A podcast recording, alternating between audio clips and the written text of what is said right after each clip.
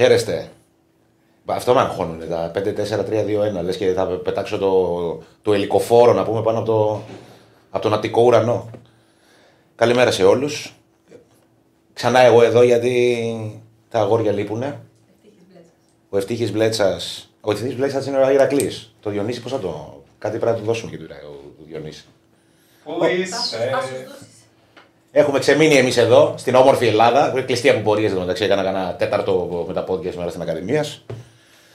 Ε, πάμε να δούμε τι γίνεται στο ηλιόλουστο Λονδίνο. Είπα καλημέρα, νομίζω ότι θα είναι οκ τώρα, Ηρακλής. Ακούγεσαι, φαίνεσαι, Α, τα- όλα μαζί. Τα πάντα όλα. Λοιπόν, ε, μ' άρεσε αυτό που είπες στο ηλιόλουστο Λονδίνο, στο οποίο έχει... Δεν είναι; Ε, σήμερα βρέχει. Ε, χθες, Εντάξει. εχθές, θα ξέρεις, όταν, εχθές όταν προσγειωθήκαμε, ήταν ε, ε, μια χαρά Θεού και μου έκανε και εντύπωση. Δεν το είχα δει και ποτέ εύκολα το Λονδίνο. Δεν έχω έρθει ποτέ καλοκαίρι, ε, για να είμαι ειλικρινής.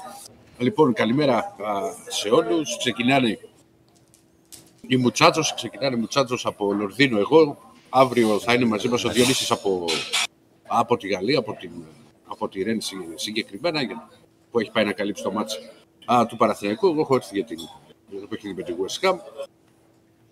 Και έχουμε και τον Άκη στο στούντιο με το κομπολόι του, εκπληκτικό. Πού το είδες το κομπολόι, φάνηκε.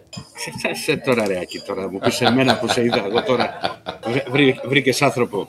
Λοιπόν, είναι μαζί μας, για να γίνονται όλα αυτά παιδιά πρέπει να ξέρετε είναι μαζί μας είναι η Πέτσο. Μια κορυφαία εταιρεία. Ε, έχει και τα μπαλάκια τα οποία έχουμε εκεί Για στο να μπορεί ο στούντιο. Άκης να παίζει το κομπολόι του στο στούντιο, πρέπει να είναι και μαζί μας η Έτσι, μπράβο. Αλλά εσύ, Για να γίνουν όλα αυτά. εσύ δεν πιάνεις τα μπαλάκια όπως τα, τα πιάνει ο Διονύσης, ο οποίος δεν μπορεί χωρίς Θες μπαλάκια. να κάνω και τέτοιο κόλπα σαν το μουστάκα. ναι, άρχισε, άρχισε. Λι- λοιπόν, έχουμε αρκετά πράγματα να πούμε. Έχουμε καλεσμένους, θα τα δείτε όλα στη, στην πορεία. Μείνετε εδώ μαζί μας, κάντε και Στέφανα ακούς, κάντε like και subscribe στο, στο βίντεο, πώς με βλέπεις και Στέφανε. Αμέ, αμέ. Έτσι. Λοιπόν, Εσύ για να φοράς ζακέτα εκεί πρέπει να έχουν σφίξει τα γάλατα. Όχι, άστο αδερφέ, γιατί ε, θα, μου- θα μου πούνε ότι είμαι πρωτόγονος, αλλά πραγματικά δηλαδή αυτά που έχω περάσει με το ίντερνετ δεν υπάρχουν. Δεν υπάρχουν. Δεν πιάνει πουθενά το, το 5G το δικό μου στο. που έχω και απεριόριστο εγώ και έχω βάλει και για όλες τις χώρες και για τα πάντα στο, στο κινητό. Ε, στο ξενοδοχείο δεν μπορούσα να συνδεθώ με τίποτα, οπότε έχω γίνει Άκης Γεωργίου. Εντάξει, δεν βρήκα ζαχαροπλαστείο για να συσσωφαρίσω. έχω έρθει σε μια ωραία καφετέρια και για να δω στο, στο Λονδίνο και έχω κάτι σε μια γωνίτσα από πάνω, βλέπει και το φυτό να λέτε τι είναι αυτό. Κάτι τέτοια έβαζε η μάνα μου τη δεκαετία του 80, γιατί κάτι πλαστικά πάνω από το κεφάλι μου που υπάρχουν.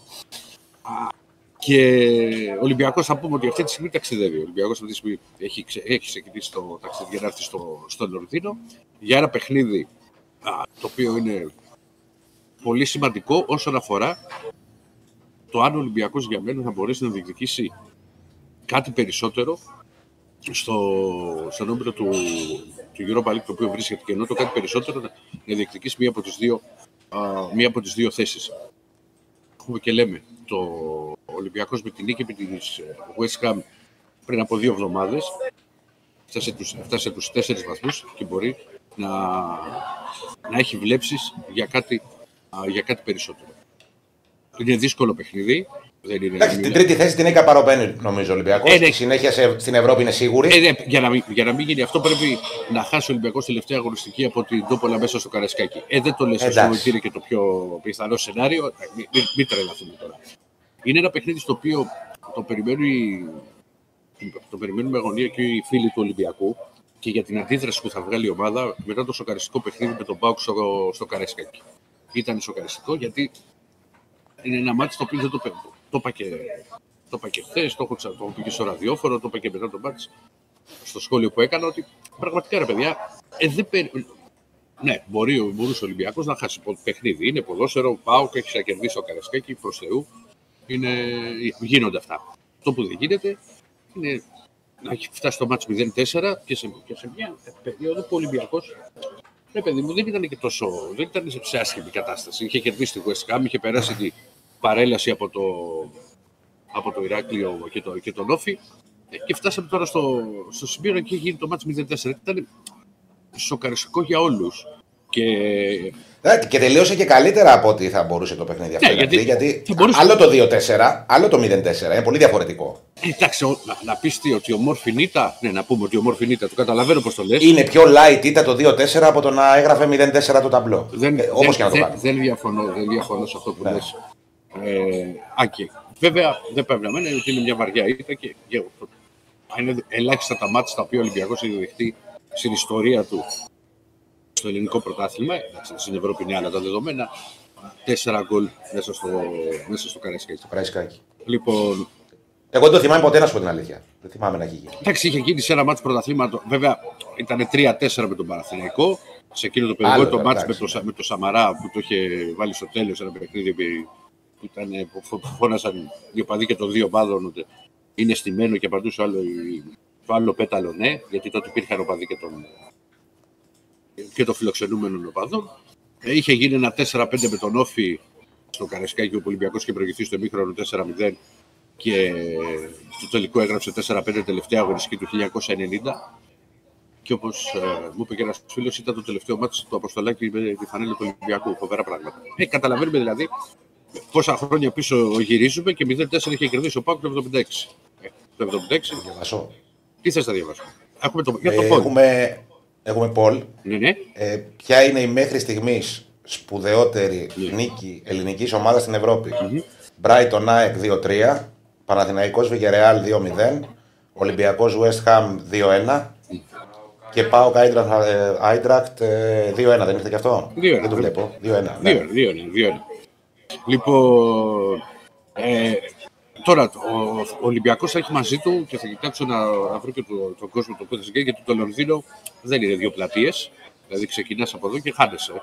Δηλαδή είναι τεράστιο. Και μπορούμε να, μπορώ να σας ξέρετε, θα έχει περισσότερους από 3.500 φίλους του Ολυμπιακός, α, οι οποίοι θα δώσουν τη δική τους μάχη στην έδρα της, ε, της West Ham όπου θα προσπαθήσει ο Ολυμπιακός, όπως είπα και πριν, ε, να πάρει αποτέλεσμα. Τώρα, για ενδεκάδες και όλα αυτά, να πούμε ότι δεν έχει ξεκαθαρίσει το τοπίο. Περιμένουμε και τη σημερινή α, προπόνηση, την οποία θα έχουμε τη δυνατότητα να παρακολουθήσουμε 15 λεπτά. Όπως γίνεται πάντα στα εκτός έδρας μάτς των, των ελληνικών ομάδων στη, στην Ευρώπη, 15 λεπτά μετά τη συνέντευξη τύπου την οποία θα παραχωρήσει ο Διέγκο Μαρτίνεθ και φυσικά ε, παρουσιάζει και ένα ενδιαφέρον γιατί θυμίζω ότι εντάξει, το καταλαβαίνω ότι ήταν και δύσκολη κατάσταση μετά το παιχνίδι με τον Μπάουκ που δεν δέχτηκε ερωτήσεις και ε, τώρα λογικά θα, θα δεχτεί ερωτήσεις και που θα μπορέσει να απαντήσει α, σε περισσότερα πράγματα όσον αφορά το, το παιχνίδι που έγινε και με τον Μπάουκ αλλά και το παιχνίδι Γιατί δεν δέχτηκε ερωτήσεις; Τόση ώρα μιλάω χωρίς μικρόφωνο. όχι, Α, ωραία. Ακούγεσαι, ακούγεσαι. Μια χαρά. Όχι, το, Ναι. το ξεκαθάρισα από την αρχή. Δηλαδή ότι δεν θα δεχτεί ερωτήσει ο κύριος Μαρτίνεθ. Έκανε μια τοποθέτηση και, και εκεί τελείωσε. Δηλαδή έκανε την τοποθέτησή του και έφυγε. Δεν ήθελε να δεχτεί. Εντάξει, ήταν, ήταν δεδομένο ότι ήταν και σε άσχημη κατάσταση ο Μαρτίνεθ. Τώρα δεν είναι εύκολο ένα παιχνίδι να σου στραβώσει τόσο πολύ. Το καταλαβαίνω. Όχι, αλλά εγώ Ηρακλή διαφωνώ με αυτό. Ό- όχι επειδή το έκανε ο Μαρτίνε, είναι πολύ σοβαρός κιόλας ο άνθρωπος, δεν το συζητάμε. Ναι. Οποιοδήποτε προπονητής, ρε παιδί μου. Δηλαδή δεν πήγε καλά ένα παιχνίδι. Εξήγησε του άλλου τι έχει γίνει και δεν πήγε καλά αυτό το παιχνίδι. Κοίτα. Δεν το λέω για τον Μαρτίνε, το ξαναλέω. Το λέω Είναι μη- σαν γενική. α, Δηλαδή, Καταλαβαίνω οποιοδήποτε πώς- προπονητής και να το καταλαβαίνω πώς- έκανε. Κοίτα να δεις, Ναι. κοίτα να δεις εκεί. Και εσύ έχεις, πόσες φορές έχεις πάει σε γήπεδα, πόσες φορές έχεις δει τι- τα αποδητήρια ή τους παίχτες μετά από μια άσχημη εμφάνιση ή μετά από μια βαριά Ε, ήττα. πολλές, πολλές. Σωστά. Σε- Γενικά στη, στην Ελλάδα δεν έχουν την νοοτροπία ότι θα σου μιλήσουν εύκολα μετά από ήττα. Το ξέρεις αυτό, το έχουμε ζήσει πάρα πολλές φορές. Ναι, λάθος είναι αυτό. Σε όποια ομάδα και αν συμβαίνει. Και στην ΑΕΚ έχει συμβεί. Και στην ΑΕΚ έχει συμβεί. Δεν το λέω ε, για τον Ολυμπιακό τώρα. Δεν- Ε, Είναι λάθος όμως. Δεν- Είναι, είναι η δουλειά σου. Δηλαδή, αν εμείς στη δικιά μας δουλειά κάνουμε ένα, κάνουμε ένα λάθος, δεν, δεν πρέπει να, να το συζητήσουμε, να δούμε τι δεν πήγε καλά, ρε παιδί μου. Όχι να δώσει. Μία ήττα έκανε ο άνθρωπος. Δεν είναι ότι ε, πάει άσχημα ο Ολυμπιακός. Ίσα ίσα τον έχει συμμαζέψει Βεβαίως. τον Ολυμπιακό Μαρτίνεθ. Ε, ε, θα σου πω. Κοίτα, κοίτα. Έτσι δυστυχώς είναι τα πράγματα. Δεν έχουν την νοοτροπία. Εντάξει, το ξέρω. οκ. Δηλαδή, εγώ Ναι. δεν θα ξεχάσω ποτέ αδερφός, συνάδελφος τώρα που είχε βρεθεί σε ένα Ελλάδα-Αγγλία. Ε, το- πρέπει να το έχω ξαναπεί και εδώ και στους Μπουτσάτσου την ιστορία. Μην 0-2 είχαν κερδίσει οι Άγγλοι ε, στο Ολυμπιακό στάδιο και ο, και ο Μπέκαμ πρέπει να μίλησε και στα νέα της Γαρδένιας. Στα, στα, στα νέα της Γαρδένιας πρέπει να μιλήσει ο Μπέκαμ. Και είχε βγει ο Έριξον τότε που ήταν προπονητής και του είπε: David, να συντομεύουμε αν γίνεται, γιατί θα χάσουμε την πτήση. Γιατί μιλούσες σε όλους. Και μιλάμε τώρα για τον Μπέκαμ. Ε. Δεν μιλάμε τώρα για κάποιον. ε, Μιλάμε για, για ένα παίχτη ο οποίος ήταν στο top, στο top επίπεδο. Να πούμε την, την καλημέρα σε όλους τους φίλους τους οποίους παρακολουθούν. Α, στον Καλέτη, ο οποίος δεν θέλει άλλο τον Μαρτίνο στο, στον πάγκο του, του Ολυμπιακού. Ε, και ποιο θέλει δηλαδή στον πάγκο του Ολυμπιακού. Θα μας απαντήσει ο Καλέτης στο, στο, ποιο μπορεί, Ναι. να, στο ποιο μπορεί να. Στο ποιο προπονητή μπορεί να θέλει και ποιος μπορεί να του κάνει, να του κάνει κλικ.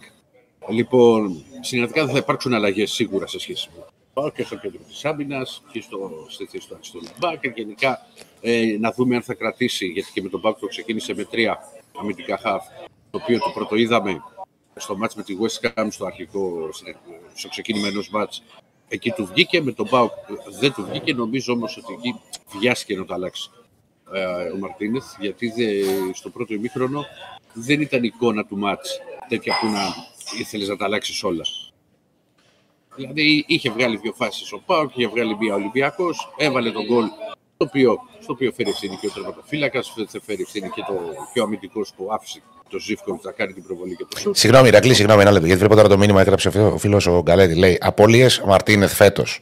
ΑΕΚ, Ναι. Τόπολα, Φράιμπουργκ, ΠΑΟΚ.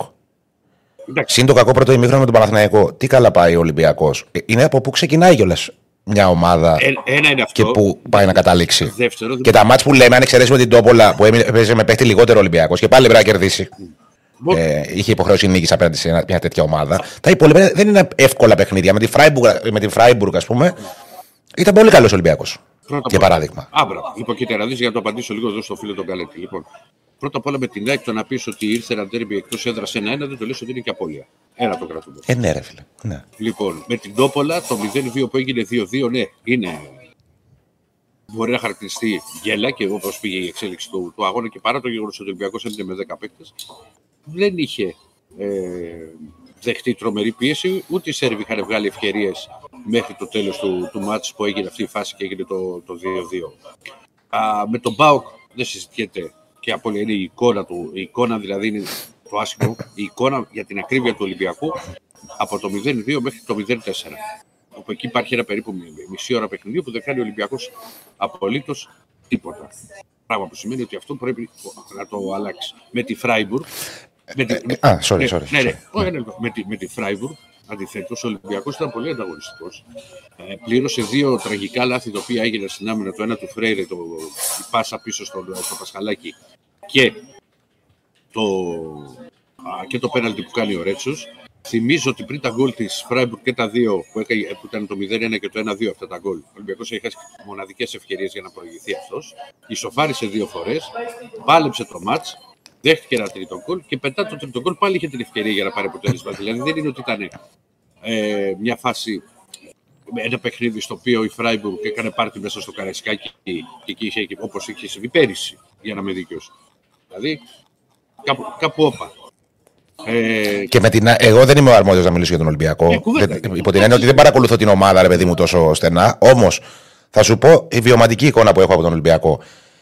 Ο Ολυμπιακός φέτος που ήρθε στη Φιλαδέλφια και έφερε ισοπαλία. ναι, Με τον Ολυμπιακό που ήρθε πέρσι στη Φιλαδέλφια και κέρδισε ένα 3 Ναι. που βρέθηκε να κερδίζει και 0-3. Ο φετινός Ολυμπιακός ήταν τέσσερις κάλε πάνω ως πιο ομάδα. Και α, είναι, δείχνει τη δουλειά του Μαρτίνε το γεγονός ότι έγινε αυτό σε πολύ σύντομο χρονικό διάστημα πριν ακόμα μονταριστεί ο Ολυμπιακός. Ο φετινός. Βεβαίως. Δηλαδή, πολλές φορές κοιτάει ο κόσμος τα αποτελέσματα. Το 3-1 πέρσι που βρέθηκε ο Ολυμπιακός να προηγείται 0-3 στη Φιλαδέλφια ήταν συγκυριακό. Φέτος ο Ολυμπιακός είχε αρχή, μέση και τέλος. Ήταν μια ομάδα ε, δύσκολη. Φέτος ο Ολυμπιακός έβγαλε αντίδραση σε ένα παιχνίδι στο οποίο στα πρώτα 20 λεπτά δεν μπορεί να κρατήσει Σωστά. καθόλου μπάλα και η ΑΕΚ τον πι- πιέζει Σωστό. πάρα πολύ, κάνει το 1-0. Και ο Ολυμπιακός όχι μόνο αντέδρασε, αλλά στο δεύτερο 20 λεπτό του πρώτου α, ημιχρόνου είναι αυτός ο οποίος κάνει παιχνίδι μέσα στη Φιλαδέλφια. Στο δεύτερο 20 λεπτό. Στο δεύτερο. Στο δεύτερο. Βεβαίως. Ναι, ναι, ναι. Το ίδιο λέμε. Ναι. Και ισοφαρίζει με πλάνο, κυκλοφόρησε ξέρεις, την, την, την μπάλα, έβγαλε τη σέντρα από την κεφαλιά ο Ελκάμπη και πάει λέγοντας. Λοιπόν, για μένα, εγώ επιμένω ότι ο Ολυμπιακός χρειάζεται χρόνο. όταν λέμε ότι χρειάζεται χρόνο, χρειάζεται χρόνο και τον δεν φτιάχνονται οι ομάδες μέσα σε, σε δύο μήνες και σε τρεις. Πρέπει, Σωστά. πρέπει σιγά σιγά να μπορέσει να, κα- να, να, κάνουμε, ε, να κάνεις βήματα. Ναι, θέλουμε δύο στόπερ ηγέτες που λέει ο Γκαλέτσι. Νομίζω ότι θέλουμε ο Ολυμπιακός χρειάζεται έναν στόπερ ηγέτη. Γιατί το πρόβλημα δεν ήταν ο Πορόζο, ο οποίος είναι ένα παιδί από το οποίο περιμένεις να βελτιωθεί, να το δουλέψεις και να, και να φτιαχτεί στην πορεία. Το πρόβλημα ήταν για μένα ε, μέχρι στιγμής το ότι δεν έχει βγει ο Φρέιρε και δεν έχει βοηθήσει τόσο πολύ. Ο οποίος Φρέιρε ακό- είναι ακόμα τραυματίας. Συμφωνώ με ένα φίλο της ΑΕΚ που λέει ότι ο Πανετολικός της Αγγλίας παίρνει ελληνικό πρωτάθλημα. Εντάξει, δεν ξέρω αν θα το πάρεις σβηστά και παιδεμένα μάτια, γιατί το έχει πάει στο άλλο άκρο, φίλε μου. Αλλά πιστεύω ότι ναι, δηλαδή μια ομάδα, η- η West Ham για παράδειγμα, σίγουρα θα το διεκδικήσει. Και το πιο πιθανό είναι το Καλά, πήρε το conference η West Ham πέρσι. Δεν ξέρω πόσες ελληνικές ομάδες έχουν πάρει ευρωπαϊκούς τίτλους. Πόσες έχουμε δει, ας πούμε, τα τελευταία 100 χρόνια να παίρνουν ευρωπαϊκό τίτλο. Οπότε η δυναμική δεν είναι συγκρίσιμη. Η Ηρακλή σε περίπτωση που ο Ολυμπιακός δεν τα καταφέρει Ναι, στη West Ham και χάσει. Με δεδομένο ότι προστίθεται μετά το 2-4. μετά το, την ήττα από τον Μπάουκ, πώς, το, πώς θα το διαχειριστεί; Γιατί και ο Ολυμπιακός είναι μια δύσκολη ομάδα στη διαχείριση αρνητικών αποτελεσμάτων. Δεν είναι συνηθισμένος. Ε, Είναι δύσκολη διαχείριση. Ε, Πρώτα απ' όλα που θα παίξει ρόλο, χτυπήσω και ξύλο γιατί εδώ ξύλο είναι το τραπέζι, για να το δείτε κιόλας. Να δείτε το. Είναι, πρώτα απ' όλα πώς μπορεί να έρθει μια ήττα.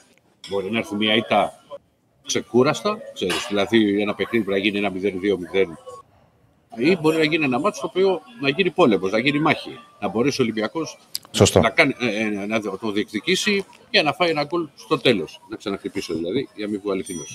Ε, κοίτα, εγώ το, το είπα και τη Δευτέρα στη, στην εκπομπή εδώ ε, που κάναμε. Ότι οι προπονητές στην Ελλάδα κυρίως, και όχι μόνο, αλλά στην Ελλάδα πολύ, πιο, πο- πολύ περισσότερο, είναι σαν τα ηλεκτρονικά που παίζαμε μικροί. Ξεκινούσες και είχες πέντε ζωές ή τέσσερις ζωές. Οι προπονητές, ας πούμε, όσο περνάει ο καιρός, χάνουν από κάποια ζωή. Λοιπόν, έτσι είναι η κατάσταση σε εμάς. Δεν νομίζω ότι διαφορεί κάποιος. Και αγωνόμασταν, ξέρεις, όταν ας πούμε βλέπαμε ότι μας είχε μείνει μία ζωή ακόμα και μας πήγε να ρίξουμε πε- κέρμα. Ο Μαρτίνεθ κρίνεται όπως κρίνονται, όπως κρίνονται οι πάντα στο, στον Ολυμπιακό. Και η πίεση είναι τεράστια και, τη- και, και την πίεση τη γνωρίζει και ο ίδιος. Και, και αν δεν να το πω αυτό γιατί δεν το είχα πει ποτέ, και αν δεν τη, και αν δεν την γνώριζε, σίγουρα δεν το είχαν πει από τον Ολυμπιακό, αλλά τυπώθηκε κιόλας και στο τραπέζι που μας είχαν κάνει στην προετοιμασία ο προπορτή του Ολυμπιακού μαζί με τον, με τον κύριο Κορδόν, τον τεχνικό διευθυντή. Ε, και μάλιστα τους είχα πει εγώ ότι ο Ολυμπιακός είναι μια ομάδα με πολύ μεγάλη πίεση. Δηλαδή την κάναμε αυτή τη, την κουβέντα. Ξεκάθαρα δεν είναι. Τι να λέμε τώρα. Ιστορίες για γρήγορση, δεν υπάρχει πίεση στον Ολυμπιακό. Όχι, πίεση. υπά- ε, ρε, είναι μια ομάδα που έχει πάρει πόσα 50 πρωταθλήματα. Και ε, δεν πήρε το πρωτάθλημα την προηγούμενη σεζόν. Οπότε ε, έχει σίγουρα κρατασμού. Αλλά πρέπει να γίνει και μάθημα στον Ολυμπιακό η προηγούμενη σεζόν. Όπως αντίστοιχα έπρεπε να γίνει μάθημα και στην ΑΕΚ όλες οι προηγούμενες σεζόν που ήταν πολλές, που αλλάζει τους προπονητές σαν τα πουκάμισα. Δηλαδή δε- δεν είναι ε, η πανάκια το, ανα- το αλλάζει τον προπονητή. Πρέπει κάποιος να μείνει να χτίσει. Δηλαδή δεν μπορεί να κρίνουμε τώρα το αποτέλεσμα σε ένα μήνα. Α, ας πούμε, εγώ, Και σε δύο. ας πούμε, εγώ είμαι πολύ με το φίλο τον Άρη εδώ που του στείλει που λέει γιατί να υπάρξει λέει, θέμα, δεν γίνεται λέει, να χάσει ο Ολυμπιακός. Γιατί απλά λέει δεν δίνεται χρόνος. Εντάξει, είναι ένας συνδυασμός. Ο, ο Ολυμπιακός, ο μοναδικός προπονητής μετά τον Όλεκ Μπλαχίν, που κάποιοι από φυσικά από τα παιδιά που, μα- που μας παρακολουθούν τώρα και βλέπουν την εκπομπή θα τη δουν πιο μετά, πάμε τον έχουν προλάβει να μην, να μην έχουν δει τίποτα, δηλαδή από Μπλαχίν. Μετά από την εποχή Μπλαχίν, ο Πέδρο Μαρτίνης ήταν ο μοναδικός ο οποίος συνέχισε δεύτερο χρόνο χωρίς να έχει πάρει τίτλο. Ναι. Λοιπόν, δεν, υπ- δεν υπήρχε προπονητής ο οποίος δεν πήρε πρωτάθλημα για να συνεχίσει. Αυτά που θυμάμαι εγώ. Ε, Και δεν δικαιώθηκε ο Ολυμπιακός από αυτή τη συνταγή. Δικαιώθηκε. Γιατί μακροπρόθεσμα ο Μαρτίνς έκανε μια πάρα πολύ δυνατή ομάδα. δικαιώθηκε. Ομολογούμε την καλύτερη εκείνη την περίοδο. Αδερφέ, τώρα μην, μην κοροϊδευόμαστε. Μετά το πρωτάθλημα που, που το πήρε ο Πάο, μετά ο Ολυμπιακός που πήρε τα τρία συνεχόμενα, τουλάχιστον στα πρώτα δύο, έπαιξε και μπαλάρα. Όπου και να πήγαινε, δηλαδή έλεγε. Όχι, και έκανε και πορεία στην Ευρώπη. Δεν ήταν ότι. και Δηλαδή, και, ήταν- και ήταν άτυχος που έπεσε με δύο αγγλικές ομάδες. Ναι, Σαν εδώ. ναι. Πού πήγε ο Ηρακλής; Λοιπόν, τι δεν με ακούτε; Όχι, σε ακούμε, κόλλησες λίγο, αλλά ξεκόλλησες. Εντάξει. Ε, Αυτό δεν Προχωράς. Είναι, αυτά τα θέματα. δεν- Τώρα θα μου πει κανείς τώρα Λονδίνο τώρα και, και το ίντερνετ. Λονδίνο Τι πίνουνε τσάι, πίνουνε εκεί. Ακούω κάτι φλιτζανάκια, Ε, τρίγκι τσάι, τρίγκι. Τσάι, τσάι, τσάι πίνω. Εντάξει, μια Και και, τρίγκι τρίγκι. Ο Χριστιανός μπερδεύτηκα. και δεν έχουμε και κανέναν δίπλα. Ε. Να ξέρεις, έχω κοιτάξει. Δεν υπάρχει κόσμος. Ναι. ναι. Είναι δυνατόν να πίνουν τσάι να ξυπνήσουν. Τι, τι πίναστε; Ε, Ρεφρέντο εσπρέσο σκέτα. ε, Ε, ναι. ε, εδώ ρε, εδώ ρε, εδώ ρε, Και Στέφανε, κάνε κάτι με το μικρόφωνο, θα πάθω καμιά επιληψία με τη, από την κλεισοφοβία εδώ. Δεν, δεν είναι, είναι πολύ ακραίο το. Πού μου το βάλε; Θα, θα κάνω κοντρόλ με το στήθος, σαν του, σαν του αραούχο που την κατεβάζει ή τέτοιο. Να κάνω σπαθιά, να Ε, κάνω πιο. ε, εντάξει, εντάξει, ρε, Άκη, δεν είναι και τόσο. Ηρακλή, δεν διανοείσαι πού είναι το μικρόφωνο, δεν το βλέπεις καλά εκεί. Είμαι, σου λέω, θα, κάνω, θα το κοντρολάρω τώρα με το στήθος και θα το κατεβάσω να σουτάρω. Εντάξει, το Διανοείσαι το- τώρα πώς είμαι. Το βλέπω, μια χαρά είναι. Πού το βλέπεις, δεν καταλαβαίνεις την απόσταση. Είναι σαν το πέναλτι του Γκαρσία που δεν φαίνεται καλά, δεν έχει πίσω κάμερα και εδώ. ναι, είχατε μια πίσω κάμερα, φίλε μου. λοιπόν, ε, τι θα... το βλέπω γιατί έχω ανοιχτό και το YouTube για να διαβάζω και τα μηνύματα φίλε, ναι. που, στέλνουν, οι- που στέλνουν οι φίλοι. Ο Βαλφέρδη μου λέει ένας φίλος τι ήταν. Ε, ναι, να δούμε ένα βιντεάκι, ένα βιντεάκι να δούμε τον Ηρακλή ευτυχή μπλέτσα, το- λέει το- εδώ η το- παραγωγή. το- Α, το έφτιαξε ο Ράφα. Μπράβο του. Τα πάντα έχουμε φτιάξει, ρε Ηρακλή. Τι, τι μας πέρασες; Πού είσαι; Ναι. Ω γνωστόν, με Θα πιω και μια τζούρα εγώ καφέ. Και, και κάποιοι φίλοι μου που ερχόμαστε νωρίτερα. Α, πάντα μία μέρα σε σχέση με την ε, ομάδα του Ολυμπιακού. Που ο Ολυμπιακός θα φτάσει εδώ στο Λονδίνο για το μεγάλο μάτι με τη West Ham αύριο το, το πρωί, Τετάρτη πρωί. Το βιντεάκι αυτό που βλέπετε είναι Τρίτη βράδυ. Έχω χάσει και τις ώρες με τη διαφορά ώρας, είναι και, και δύο ώρες διαφορά. Βλέπουμε όμως ότι το Λονδίνο έχει αρχίσει να δίνεται χριστουγεννιάτικα. Α, γενικά μπαίνει σε ρυθμούς γιορτινούς. Ε, λοιπόν, εγώ αυτό που εύχομαι είναι σε γιορτινούς ρυθμούς να επιστρέψει και ο Ολυμπιακός και να αποδείξει ότι στο μάτι συγγνώμη με τον Μπάουκ είναι κάτι α, το εντελώς διαφορετικό και ότι απλά έτυχε. Λοιπόν, ας προχωρήσουμε λίγο προς τα εκεί που υπάρχει, α, γιατί από μικρός όπως καταλαβαίνετε το είχα και με την τέχνη, βαριά κουλτούρα. Λοιπόν, στο Λονδίνο αυτό που γίνεται είναι ότι χαζεύεις. Χαζεύεις πάρα πολύ, α, πολύ εύκολα για πλάκα. Λοιπόν, ε, έχει πάρα πολλά πράγματα να δει κάποιος. Αύριο θα έρθουν ε, ο κύριος όγκος των φίλων του Ολυμπιακού, όπου, όπου μιλάμε, οι πυριώτες θα έχουν περίπου 3.500 φίλους τους στο, στο γήπεδο, α, γιατί ο κόσμος του Ολυμπιακού είναι μαζί, είναι πάντα δίπλα και θα, θα έκανε το ταξίδι και στεναχωρήθηκε πάρα πολύ α, στο τελευταίο παιχνίδι. Ένα παιχνίδι α, το οποίο α, στον Ολυμπιακό θέλουν να το ξεχάσουν και να βγάλει, το είπα και πριν, η ομάδα ε, αντίδραση. Να προχωρήσουμε λίγο, να δείτε τι ώρα που περνάει εδώ ο κόσμος α, και για τον πλούσιο τον λόγο ότι έχει πάρα πολλά πράγματα να δεις. Προηγουμένως ότι έχει χριστουγεννιάτικο πνεύμα ήδη και αν και ακόμα θέλουμε 40 πλάς μέρες. Ακούτε εδώ τραγουδάκια, τρυφερά, εορταστικά και πάμε να δούμε εδώ, γίνομαι ευτύχης μπλέτσας, το ξέρω, λοιπόν προχωράμε, όπου υπάρχει ένα εντυπωσιακό σκηνικό και νομίζω ότι δεν χρειάζεται να μιλάω εγώ, αλλά να δείξουμε λίγο την εικόνα. Τώρα δώσει ανατολίτικους ρυθμούς, όλος ο κόσμος τραβάμε τα κινητά, το έκανα και εγώ, το παραδέχομαι. Είναι αν μη τι άλλο εντυπωσιακό. Το να ξεχαστεί κάποιος το να χαζέψει είναι πάρα πολύ εύκολο. Ηρακλή, δεν έχω ιδέα τι είπε στο βίντεο αυτό, αλλά η, η φωτογένεια ήταν ε, φοβερή. Σαν να είχα καταπιεί καρπούζι. Ε, ναι. Ολόκληρο. Η ερμηνεία και το, η σκηνική παρουσία από μένα είναι 9 για να μην πάρουν τα μυαλά σου αέρα. Δεν βάζω 10. Δεν βάζω 10 σε κανέναν. Ναι, Μάρκελ. Αλλά θα σου δώσω ένα 9. Είσαι ο Μάρκελος νύχτας. και τώρα και... Πα, κοίτα. Τι; Το... Like τώρα θέλουμε για τον Ηρακλή. Τον έχουμε αμολύσει και κάνει τον ε, ευτύχη μπλέτσα. Το βραζιλιάρικο που λένε εδώ οι φίλοι, γιατί ακούσα τη, τη συνήκοπη με, στο ραδιόφωνο το βράδυ με τον Κώστα. Ε, Ναι. Το βραζιλιάρικο είναι εξαιρετικό μαγαζί, α, στο οποίο χοντρικά τώρα θα σας τα πω, με 30 λίρες χωρίς τα ποτά, α, είπα, χο- περίπου 36, πόσο πάει, 36 ευρώ, 35, τρως μέχρι να πεθάνεις. Μέχρι να πεθάνει. Έφαγε σε βραζιλιάνικο, δεν έχω καταλάβει, το έχω χάσει αυτό. Ναι, πήγαμε σε ένα Βραζιλιάνικο, είχαμε πάει και. Έχουμε ακολουθήσει τα ίδια βήματα. Και τι, τι τρώνε οι Βραζιλιάνοι, δηλαδή, τι, τι έχει το βραζιλιάνικο; Σάμπα, τι έχει. Λοιπόν. Τι... Λες, ας πούμε, κινέζικο είναι τα, αυτά τα πιο καυτερά, ας πούμε, τα γλυκόξυνα. Τα γλυκό- Το βραζιλιάνικο. τι- Τα μεξικάνικα είναι καυτεράκι μου, δεν τα τρως. Εσύ μου πηγαίνεις. Σωστά, στα μεξικάνικα είναι τα Λοιπόν. καυτερά. Ναι. Κοίτα. Μας βάζουν δίπλα-δίπλα. Εμένα και Ωραία. σένα. Βάζουμε και το Διονύση. Ποιον, πι... Ωραία. ποιον πιστεύεις ότι θα ρωτήσουν για φαγητό; Όχι, εμένα και το Διονύση. Α, και να σου το πω και έτσι. λοιπόν. Όχι, είναι, είναι, είναι στο Σόχο. Είχαμε πάει το, και πριν το, με- τη μεγάλη πρόκληση με την Arsenal και έχουμε ακολουθήσει την ίδια ακριβώς διαδρομή. Μένουμε στο ίδιο ξενοδοχείο. Άσχετα που έχει και χαλάσει και έχει πάει και δύο φορές πάνω η τιμή. Εντάξει, γενικά τα ξενοδοχεία στην Αγγλία, μιας και μιλάμε τώρα για, τα, ε, για το Happy Traveler, όπως μου με γράφει εδώ ο κ. Στέφανος και, και οι φίλοι που στέλνουν τα πάντα. Ε, και εγώ έχουμε ακολουθήσει τα ίδια βήματα. Πανάκριβο το ξενοδοχείο. Τα ξενοδοχεία στην Αγγλία δεν, λένε, και- δεν είναι και κάτι ιδιαίτερο. Ε, Διπλή τιμή έχει το, το δωμάτιο από τότε που είχαμε έρθει επί, στο διπλό με την Arsenal. Αυτό το μαγαζί, για να ξέρει ο κόσμος, είναι στο Σόχο, βραζιλιάνικο.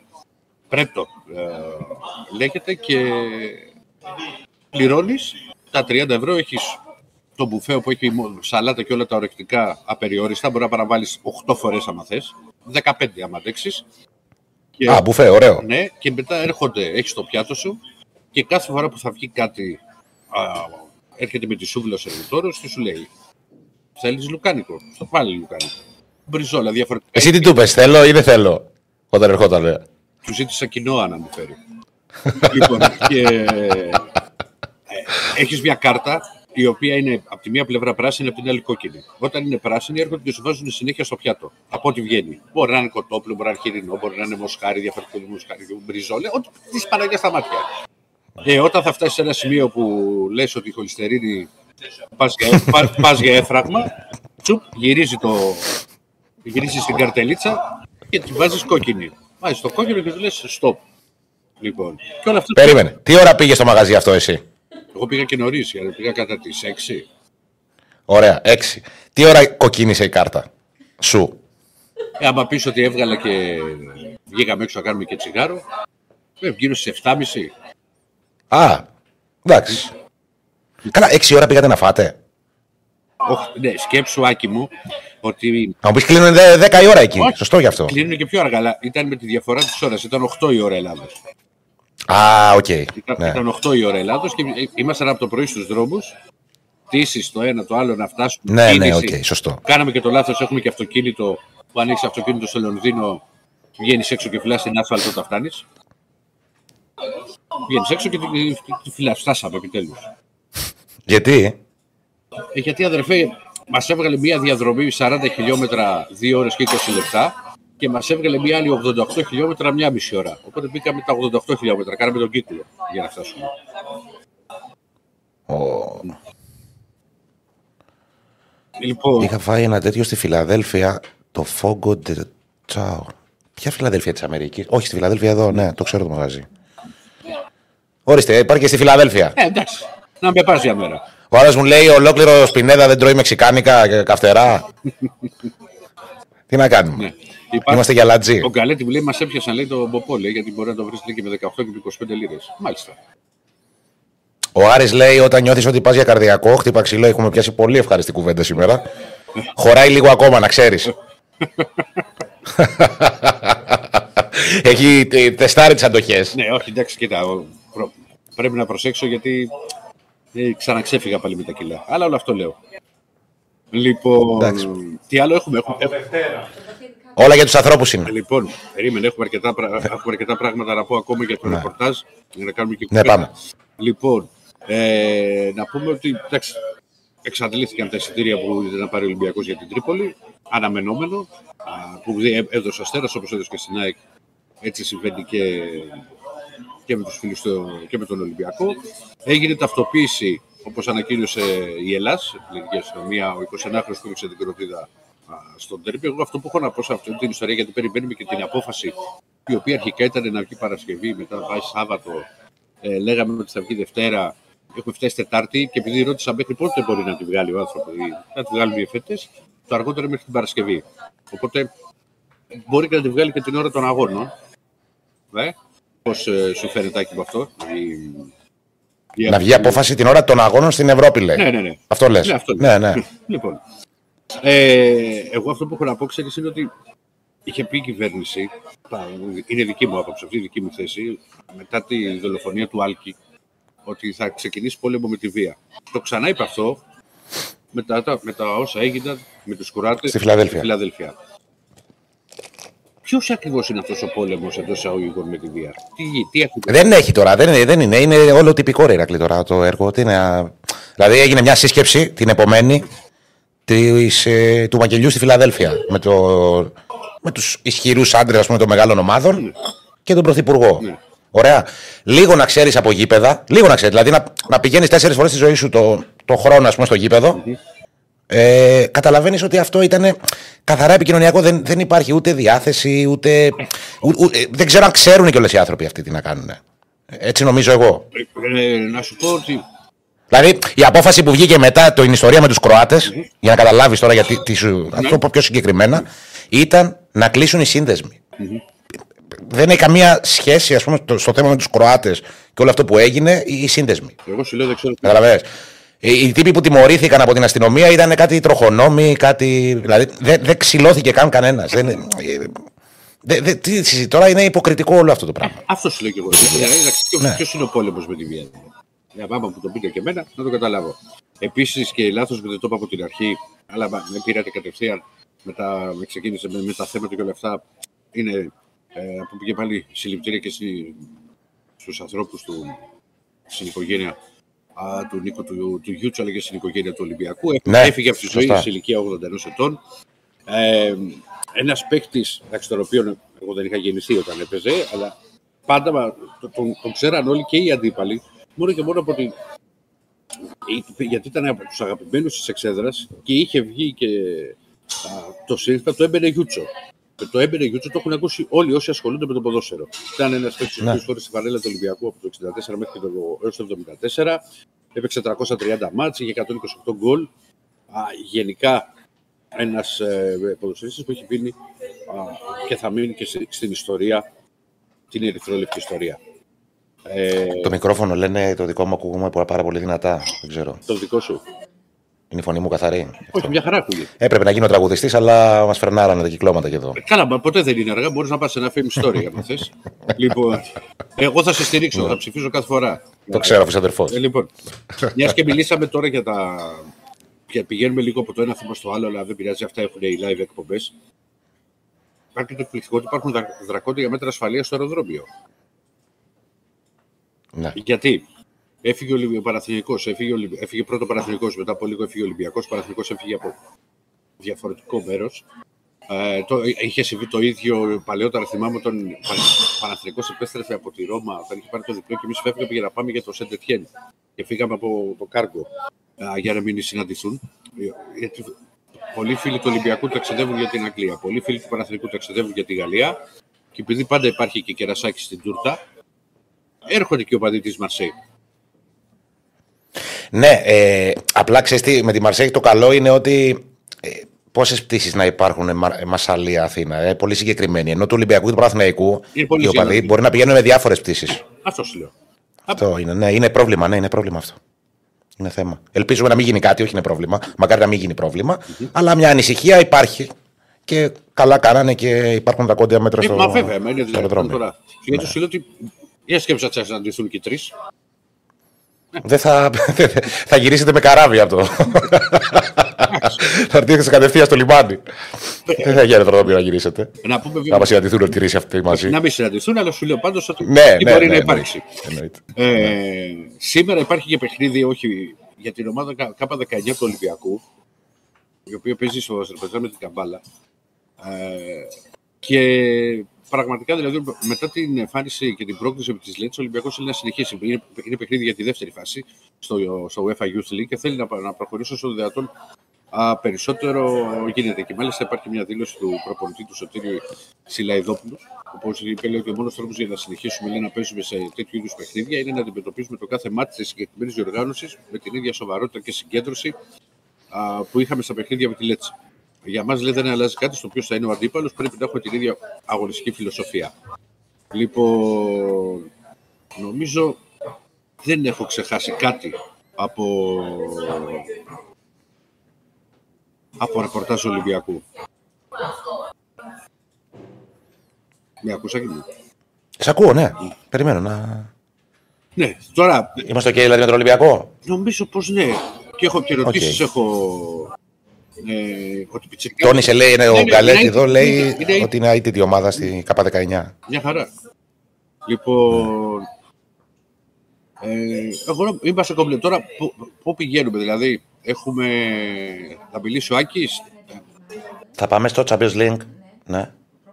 πού πάμε, Μάσουμε, μιλάτε, μίλα λίγο εσύ. Ωραία, πάμε στο Champions League. Αλλά πρώτα πες κανένα μηνυματάκι. Στο Champions League. Ε, ρωτάει το chat Ναι. τι έχει το νερό στην Κύπρο και γίνεστε όλοι τραγουδιστές. Δεν νομίζω ότι έχω γίνει τραγουδιστής εκτός αν έχω χάσει κάποιο επεισόδιο. Γιατί ακόμα δεν έχεις γίνει τραγουδιστής. Ναι, όμως; θα πάμε. Θα έχουμε βρει ένα κουτούκι εκεί στη μεταμόρφωση που πάμε να, κάνουμε, να τραγουδήσουμε λίγο καζατζίδι. Να ξεκινήσουμε λίγο το ζέσταμα. Και Καζατζίδη. Δεν είναι ε, ζέστα. τι θα τραγουδήσουμε, Καλομήρα, ρε Ηρακλή; Νομίζω ότι το έχεις για καλομήρα.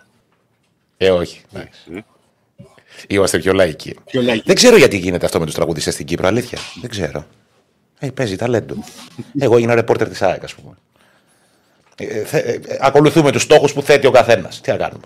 Εμείς το είχαμε το όνειρο να παίξουμε στην ΑΕΚ και να κάνουμε κάτι σχετικό. Ναι. Ενδεκάδα Ολυμπιακού έχουμε. Εντεκάδα Ολυμπιακού δεν έδωσε, αλλά θα, Μα είπα, αύριο είπα, την είπαμε θα είπα, δώσει. θα δώσω αύριο να δούμε και την τελευταία Ναι. προπόνηση.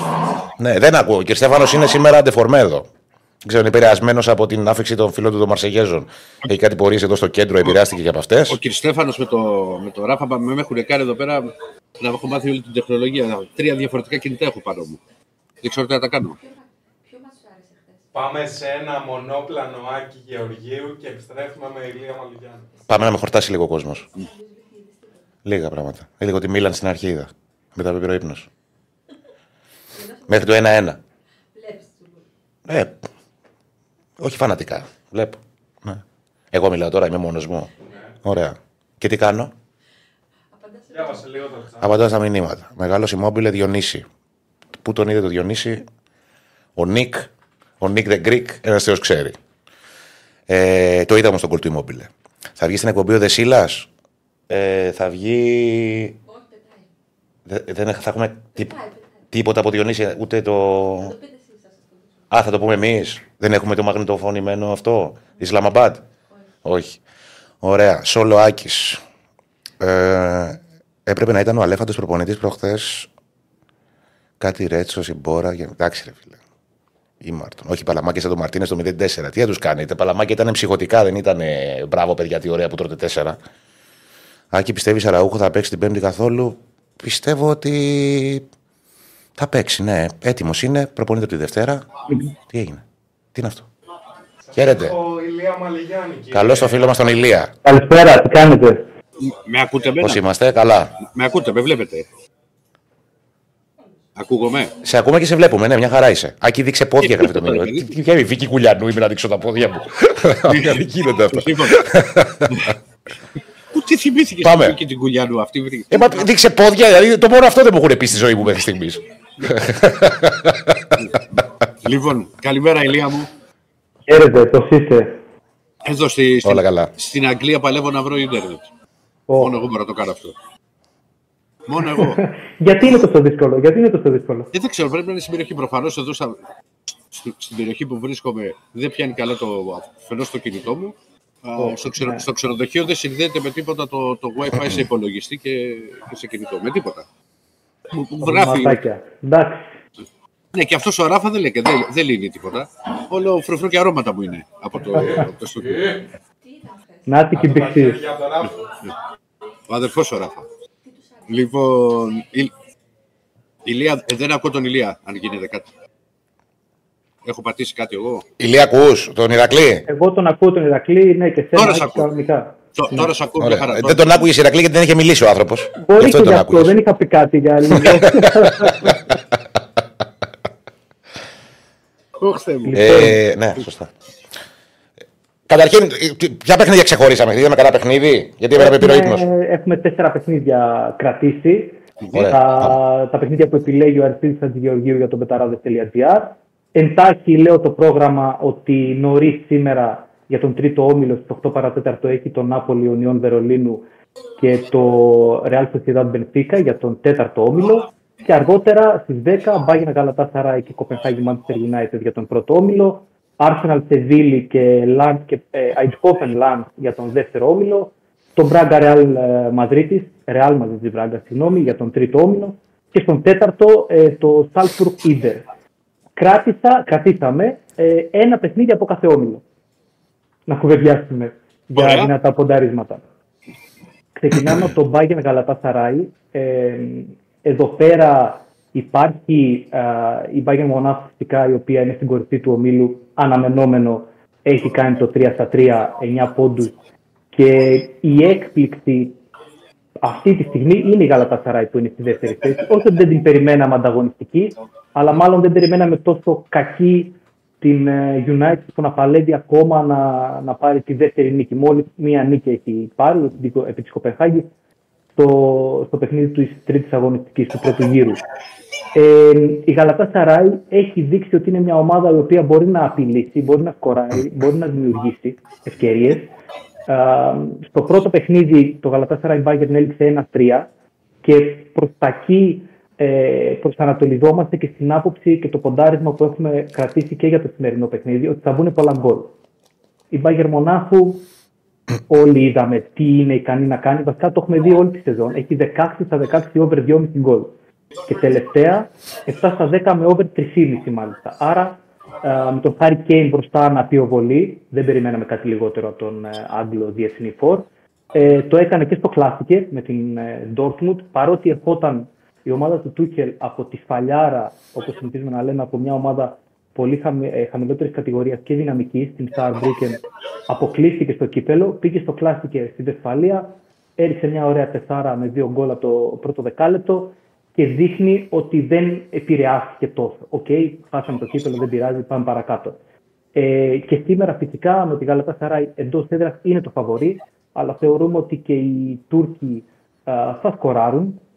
Έχουν την Δεν ποιότητα, έχουν- έχουν την ποιότητα, έχουν, έχουν παίκτες με ποιότητα. Ακριβώς. Με, με Ικάρντι μπροστά, ο οποίος είναι σε καλή κατάσταση, δείχνει να βρίσκει τον καλό του εαυτό. Ανέκαθεν έχουν αστέρες το ρόστερ τους. Σήμερα δεν έχουν και ιδιαίτερες απουσίες. Ο Μουσλέρα, ο τερματοφύλακας μόνο είναι αμφίβολος. Ε, ακόμα και αν δεν παίξει, δεν νομίζω ότι επηρεάζει. σω να μας βοηθήσει να μπουν περισσότερα γκολ αν παίξει αναπληρωματικός. Ε, οπότε στο συγκεκριμένο παιχνίδι κρατάμε ένα ρισκαδόρικο μεν, αλλά σε πολύ καλή απόδοση ποντάρισμα. Γκολ γκολ και over 3,5 γκολ σε απόδοση 2,20 στην Πέψο. Ψυχωμένο. Ναι. Ψυχωμένο το. Ψυχωμένο, ψυχωμένο. Περιμένουμε γκολ, περιμένουμε full γκολ. Είναι, λογικό, είναι, είναι λογικό. Δεν, δεν διαφωνώ. Δεν διαφωνώ. Ουσιαστικά ελπίζουμε στο να βάλει και ένα γκολ η Γαλατασαράι, γιατί θεωρούμε ότι τρία γκολ μπορεί να τα βάλει η Bayern μόνη της. Πολύ ωραία. Δεύτερο όμιλο, Arsenal Seville. Εδώ πέρα έχουμε την ιδιαιτερότητα ότι η Arsenal που είναι σαφώς καλύτερη ομάδα ε, και παίζει εντός έδρας έρχεται από δύο σεριίτες, από τη West Ham 3-1 εκτός έδρας και από τη Newcastle ε, 1-0 πάλι εκτός έδρας για το πρωτάθλημα. Α, το παιχνίδι με τη Newcastle ε, υπήρξαν πραγματάκια, ε, γκρίνια για τη διαιτησία, για το αν πέρασε την μπάλα τη γραμμή, αν ε, έγινε φάουλ στον, ε, τον στόπερ της Arsenal, γκρίνιαξε και ο Αρτέτα. Γενικά είναι σε μια κατάσταση η Arsenal που δεν πατάει και καλά αγωνιστικά, αλλά ταυτόχρονα θέλει να βγάλει και αντίδραση γιατί ε, για να καθαρίσει και τον όμιλο ουσιαστικά είναι στην πρώτη θέση με 6 πόντους, δεύτερη Μιλάν, θεωρούμε ότι δεν θα την απειλήσει για την πρωτιά. Ε, τρίτη είναι η Σεβίλη, που η Σεβίλη ξέρουμε ότι βασικά ο στόχος της είναι να βγει τρίτη. Δεν πάει παραπάνω, να βγει τρίτη να πάει Europa League μήπως και το κατακτήσει. Αυτό, αυτό κάνει ούτως ή άλλως τα τελευταία χρόνια. Είναι η διοργάνωσή της στο Europa League. Ε, ωστόσο, η Σεβίλη παρότι έχει αλλάξει προπονητή, έχει τον Diego Alonso, δεν έχει καταφέρει να κερδίσει παρά μόνο σε ένα παιχνίδι του Copa del Rey που εντάξει είναι πολύ υποδιέσ- ε, υποδεέστερη ομάδα, δεν είναι καν κριτήριο για την αγωνιστική της κατάσταση. Ούτε φέτος πείθει, γενικά δεν πατάει καλά. Ακόμα και με τη Σέλτα με το ζόρι πήρε μια ιστοπαλία στο πρωτάθλημα με σκόρ 1-1 και κινδύνευσε να το χάσει κιόλας. στο τέλος, γιατί στηρίχθηκε ένα πέναλτι του Χεσού Νάβα στον Ντουβίκα. Το έδωσε Φερνάντε Φερνάντε, πήγε μετά στο ΒΑΡ, το πήρε πίσω παρότι υπάρχει ένα καθαρό τράβημα. Και οι Ισπανοί λίγο περίεργα μας τα λένε τελευταία στη, με τη διαιτησία. Τέλος πάντων, η Σεβίλη όμως δεν έχει περιθώρια να, να μείνει πίσω, δεν έχει περιθώρια να πάρει την ισοπαλία. Γιατί, εντάξει, αφιεύτηκα πριν ότι λέω για την τρίτη θέση. Σίγουρα ο στόχος της είναι να βγει δεύτερη και να προκριθεί στην επόμενη φάση. Άλλη έγκλη έχει το Champions League αναμφίβολα, το ξέρουμε όλοι. οπότε θεωρούμε ότι θα προσπαθήσει να το χτυπήσει το παιχνίδι. Και η αλήθεια είναι ότι στις ευρωπαϊκές διοργανώσεις τη Σεβίλη, παρότι η La Liga, όπως είπα, δεν τα πηγαίνει καλά, στις ευρωπαϊκές διοργανώσεις έχει τη φανέλα, έχει το στένο, έχει το βάρος να, να ανταπεξέλθει σε οποιαδήποτε έδρα. θα, έχει, θα, έχει, θα έχει και κόσμο, ηλία μου, γιατί ε, όταν προσγειωθήκαμε εμείς στο Gradwick, ε, έσκασαν και αρκετοί οπαδοί της Σεβίλη. Με φανέλες ναι. και κασκόλ και όλα αυτά. Εντάξει. Είναι λογικό να την ακολουθούν. Ε, καλά, έχει καταφέρει πράγματα. Ε, τι δεν έχει καταφέρει. Ε, πρώτα απ' όλα το Europa League ονομάζεται Seville League. Seville Cup. Ε, εντάξει, θα συζητήσουμε. Μέχρι στιγμής δεν έχεις πέσει σε κανένα μάτσα από αυτά που έχω αγγίξει εγώ. Ε, όπου, θέλω να βάλω, όπου θέλω να βάλω. Ξέρεις, όχι, όχι. Έχω πάρει άλλα παιχνίδια. Δεν έχω, να σου πω, ξέρεις κάτι για αυτά. Όπου περιμένω δηλαδή πλέον να, να μην, προτιμώ να χάνω και τα τρία μάτς παρά να συμβαίνει αυτό που το τελευταίο διάστημα που είναι στον γκολ, η τριάδα να περνάνε τα δύο, να χάνουν το τρίτο στον γκολ, να, να στραβώνει ένα μάτι συνέχεια, ένα μάτι συνέχεια. Δηλαδή, χθες έχω πιάσει γκολ, γκολ και over τη Μίλαν. Ωραιότατο, πλήρωνε κοντά στο 2. Ε, άσο και over στο 1,83 την Αθλήτικο Μαδρίτης. Πόσο πιο εύκολα. Και θέλαμε. Και στην Παρσελώνα. Όχι, και θε... εντάξει, εκεί είναι για το χώρο το μαγικό που είπε κι άλλος, γιατί είναι, είναι γλώσσα λανθάνουσα, που είπα ότι το είπε κιόλας. Ε, που είπε ότι είχε παίξει γκολ γκολ την Παρσελώνα με του Σαχτάρ και να, και να, και να το χάνει από την Παρσελώνα. Ε, ήθελε ένα γκολ της Νιούκα. Δηλαδή ήταν το, το παιχνίδι με τον Νιούκα, ήθελε γκολ γκολ και over. Και έχει κάνει μια ευκαιρία σε 90 λεπτά. Μία περιέργως στην Dortmund πήρε αυτά τα δύο παιχνίδια με την Newcastle χωρίς καν να δεχτεί γκολ και εμένα μου έχει κάνει τρομερή εντύπωση. Πραγματικά, με ομάδα Premier League που παίζει με ένταση, που παίζει δυνατά. Όπως τη Μίλαν, όπως τη Μίλαν, συγγνώμη Λία μου σε διακόπτω, ναι, ναι. την, την πρότεινα για τον απλούστατο λόγο ότι ε, τρία μάτσα ήταν ισορρόπουλο, δεν είχε βάλει γκολ. Πάλι δεν θα έβαζε. Σε αυτή την κατάσταση είναι τώρα και η Μπενφίκα, θα το κουβεντιάσουμε λίγο πιο μετά. Βεβαίως, βεβαίως. Το παιχνίδι με τη Real Αλλά ε, θα σου πω, έχω ναι. και έχω δώσει στο Betcom. Ναι. Δεν μπορούσε να μην σκοράρει για τέταρτο η Μίλαν. Συμφωνώ σε αυτό. Δεν γίνεται. Εντάξει, είπαμε. Μίλαν είναι. Ναι, σίγουρα. Έχει τη φανέλα, έπαιζε εντός έδρας, ήταν τελικός, δεν ήταν σε καλή κατάσταση. Πάντα υπάρχει έξτρα κίνητρο όταν θες να βγάλεις αντίδραση και να, να δείξεις πράγματα. Κλείνοντας από το Arsenal Seville ε, που αναφέραμε πριν, το ποντάρισμά μας εδώ είναι το goal goal. Εμπεριέχει ρίσκο, θεωρώ, στο 1,90 η απόδοση. αλλά καλή, απόδοση. καλή απόδοση. Καλή απόδοση, πραγματικά. Με το σκεπτικό πάντα ότι εδώ η Σεβίλη δεν θα πάρει ρίσκο να βγει μπροστά και να παίξει τα ίσια την Arsenal. Δεν μπορεί να το κάνει άλλωστε. Θα την περιμένει να χτυπήσει την κόντρα, να βγάλει δύο-τρει φάσει θεωρητικά που μπορεί να τους αναλογούν από το συγκεκριμένο παιχνίδι και να σκοράρει ένα τέρμα. Η Arsenal δύσκολα κι αυτή, επειδή δεν είναι ε, δεν έχει πάρει τα επιθυμητά αποτελέσματα, έρχεται από δύο στερείτες, δύσκολα θα, θα μείνει χαμηλά, θα, θα βγάλει μεγαλύτερη ένταση, μεγαλύτερο πάθος. Οπότε εδώ κρατάμε το να σκοράρουν και οι δύο ομάδες στο 1,90.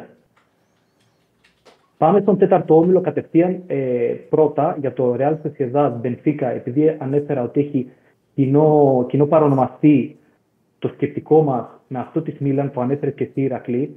Δεν μπορεί η Benfica mm-hmm. που έχει βαριά φανέλα, ε, έχει σταθερή παρουσία στο Champions League και στις ευρωπαϊκές διοργανώσεις γενικότερα και έχει καταφέρει και σπουδαία πράγματα τα τελευταία χρόνια, δεν μπορεί να μείνει ε, για τέταρτο παιχνίδι χωρίς γκολ.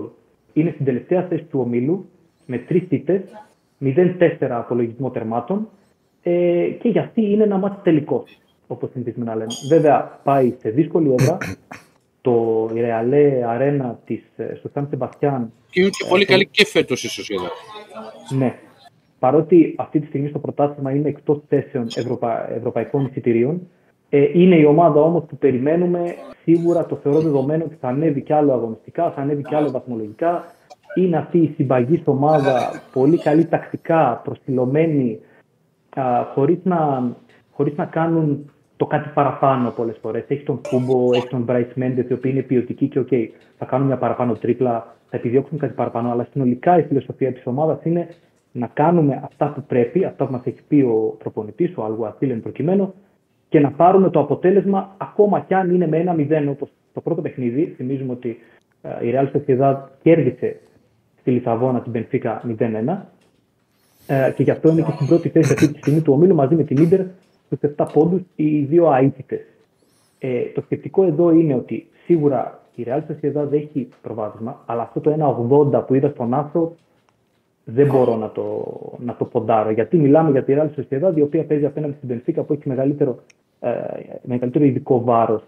Συμφωνώ με το σκεπτικό σου και ας έρθει 4-0 το μάτσο. Σου μιλάω ειλικρινά. Συμφωνώ με το σκεπτικό σου. Σωστά. Συμφωνώ και εγώ απόλυτα. Δηλαδή, ακριβώς όπως το έθεσες εσύ. Το ποντάρω γιατί υπάρχουν, αξίζει. Υπάρχουν, υπάρχουν κάποια πράγματα τα οποία, ρε παιδί μου, λες κάπου όπα. Δηλαδή, βλέπεις κάτι υποδόση, εντάξει, όχι και ένα 80. Μπενφίκα είναι και παίζει και το τελευταίο της χαρτί.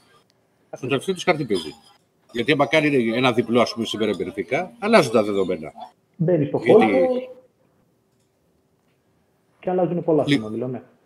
Έχεις καταφέρει να μην έχεις πετύχει κανένα από την τριάδα μου; Λοιπόν, όπου εγώ έχω α, μετά το. Αυτά ξέρεις αυτό που σου είπα χθες και Έχω προτείνει τρία, τρία σημεία από τρία διαφορετικά παιχνίδια φυσικά στο παιχνίδι, τα οποία συμπτωματικά έχουν ακριβώς την ίδια απόδοση. Που εγώ παίζω μεγαλύτερες αποδόσεις, αλλά είπα να πάω λίγο στο πιο safe, safe εντός εισαγωγικών, γιατί safe στο στοίχημα δεν υπάρχει. Αν είχε, έβαζα το σπίτι μου και έπαιρνα και το δίπλα. Λοιπόν, ναι.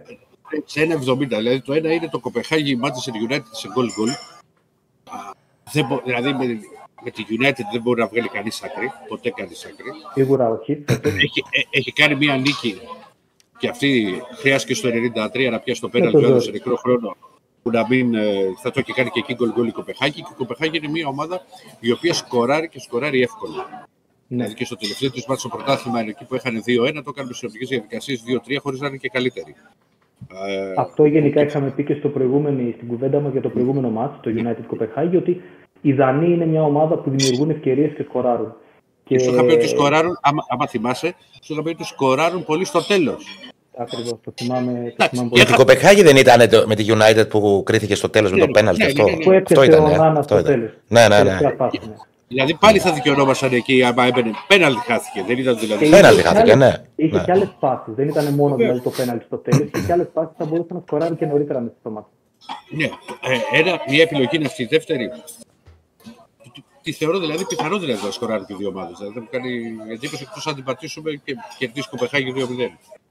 United είναι. Ναι, ναι, δεν θα μου κάνει καμία έκπληξη για ό,τι ακούς το εδώ για τη United φέτος πραγματικά. Ναι. Δεύτερη επιλογή πήγα στη, στην αγαπημένη μου Νάπολη που παίζει με την Ουνιόν, η οποία Ουνιόν έχει το εξής καταπληκτικό. Μάλλον απογοητευτικό. Έχει 12 σερίτες, αν δεν κάνω λάθος, σε όλες τις διοργανώσει. Ναι. Και στα πέντε τελευταία μάτια δεν έχει βάλει γκολ. Δεν ναι, είναι πάρα πολύ κακή. Δηλαδή, ε, περιέργως ναι, είναι, στο... είναι μια άλλη ομάδα σε σύγκριση με πέρυσι. Ναι, και, και στο Champions League τη ακυρώνονται συνέχεια γκολ. Αν έχεις παρατηρήσει. Δηλαδή και στα, στα προηγούμενα μάτια. Ε, μ' άρεσε το συνδυαστικό, άσος και over σε απόδοση 2-0-5, αλλά πήρα μόνο το over, μόνο και μόνο γιατί εγώ έχω κάποια κολλήματα σε αυτό το ε, στο στοίχημα. Δηλαδή φοβάμαι τα πολύ μεγάλα αρνητικά σερή. Ότι ναι. κάπους σπάνε. Πάντα κάπους σπάνε. Ε, δηλαδή, το πιο πιθανό είναι να γίνει 13ο, αυτές τα 13 μάτς, 13 σερίτες Ιουνιών.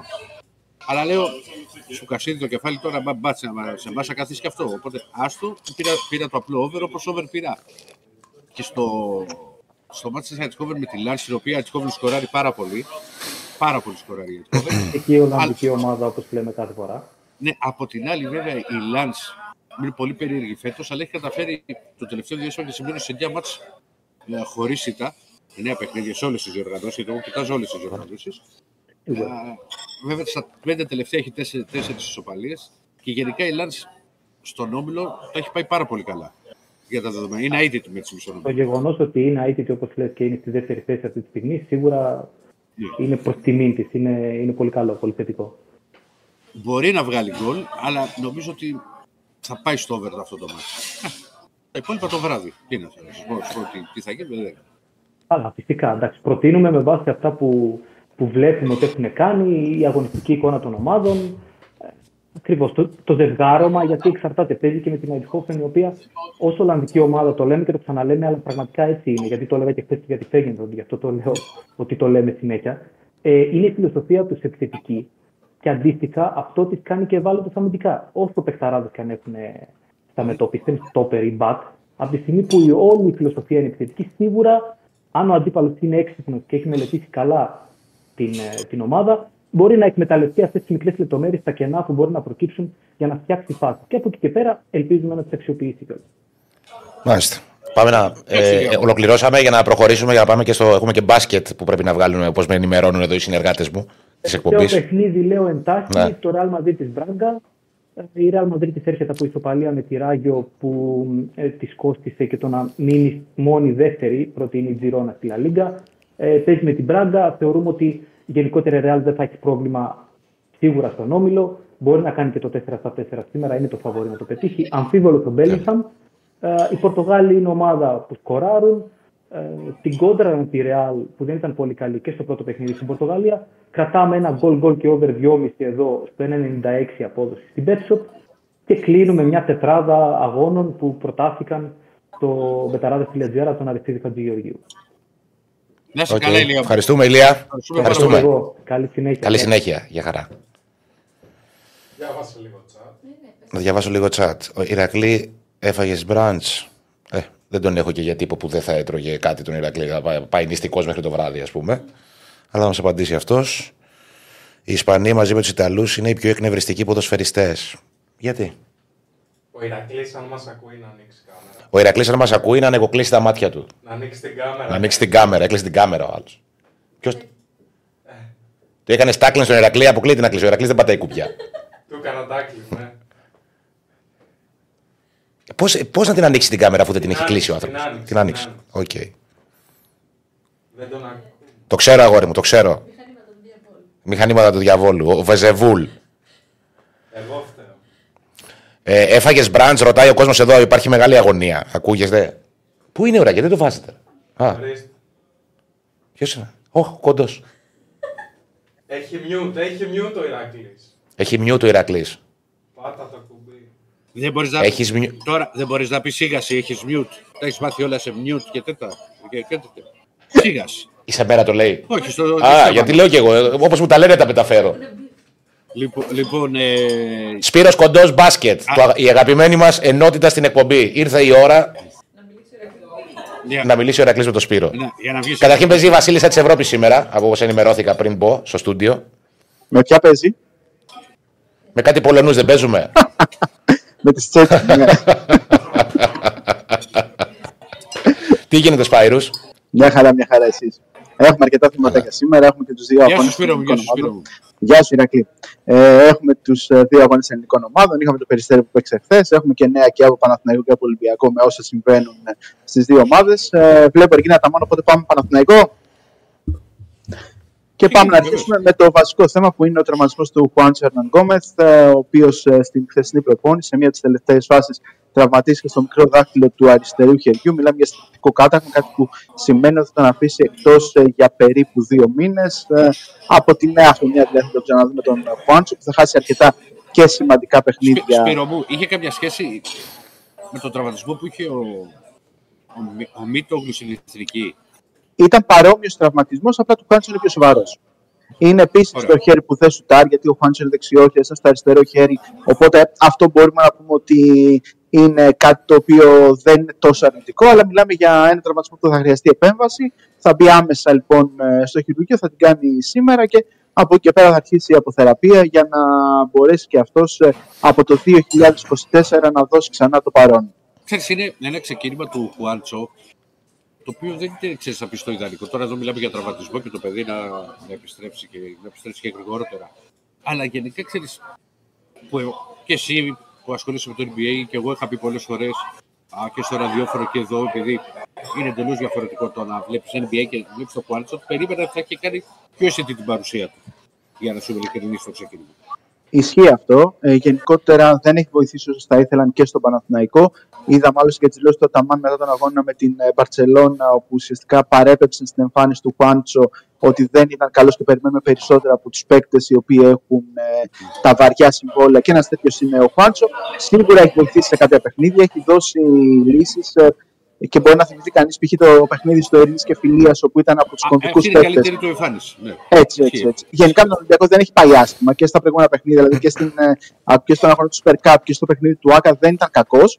Στα υπόλοιπα ήταν εκεί που δεν ε, ήταν ε, πραγματικά καλός. Γενικότερα πάντω ο Παναθηναϊκός περιμένει πολλά περισσότερα από τον ε, Χουάντσο. Ισχύει. Όλα αυτά βέβαια από το 2024 όταν θα επιστρέψει.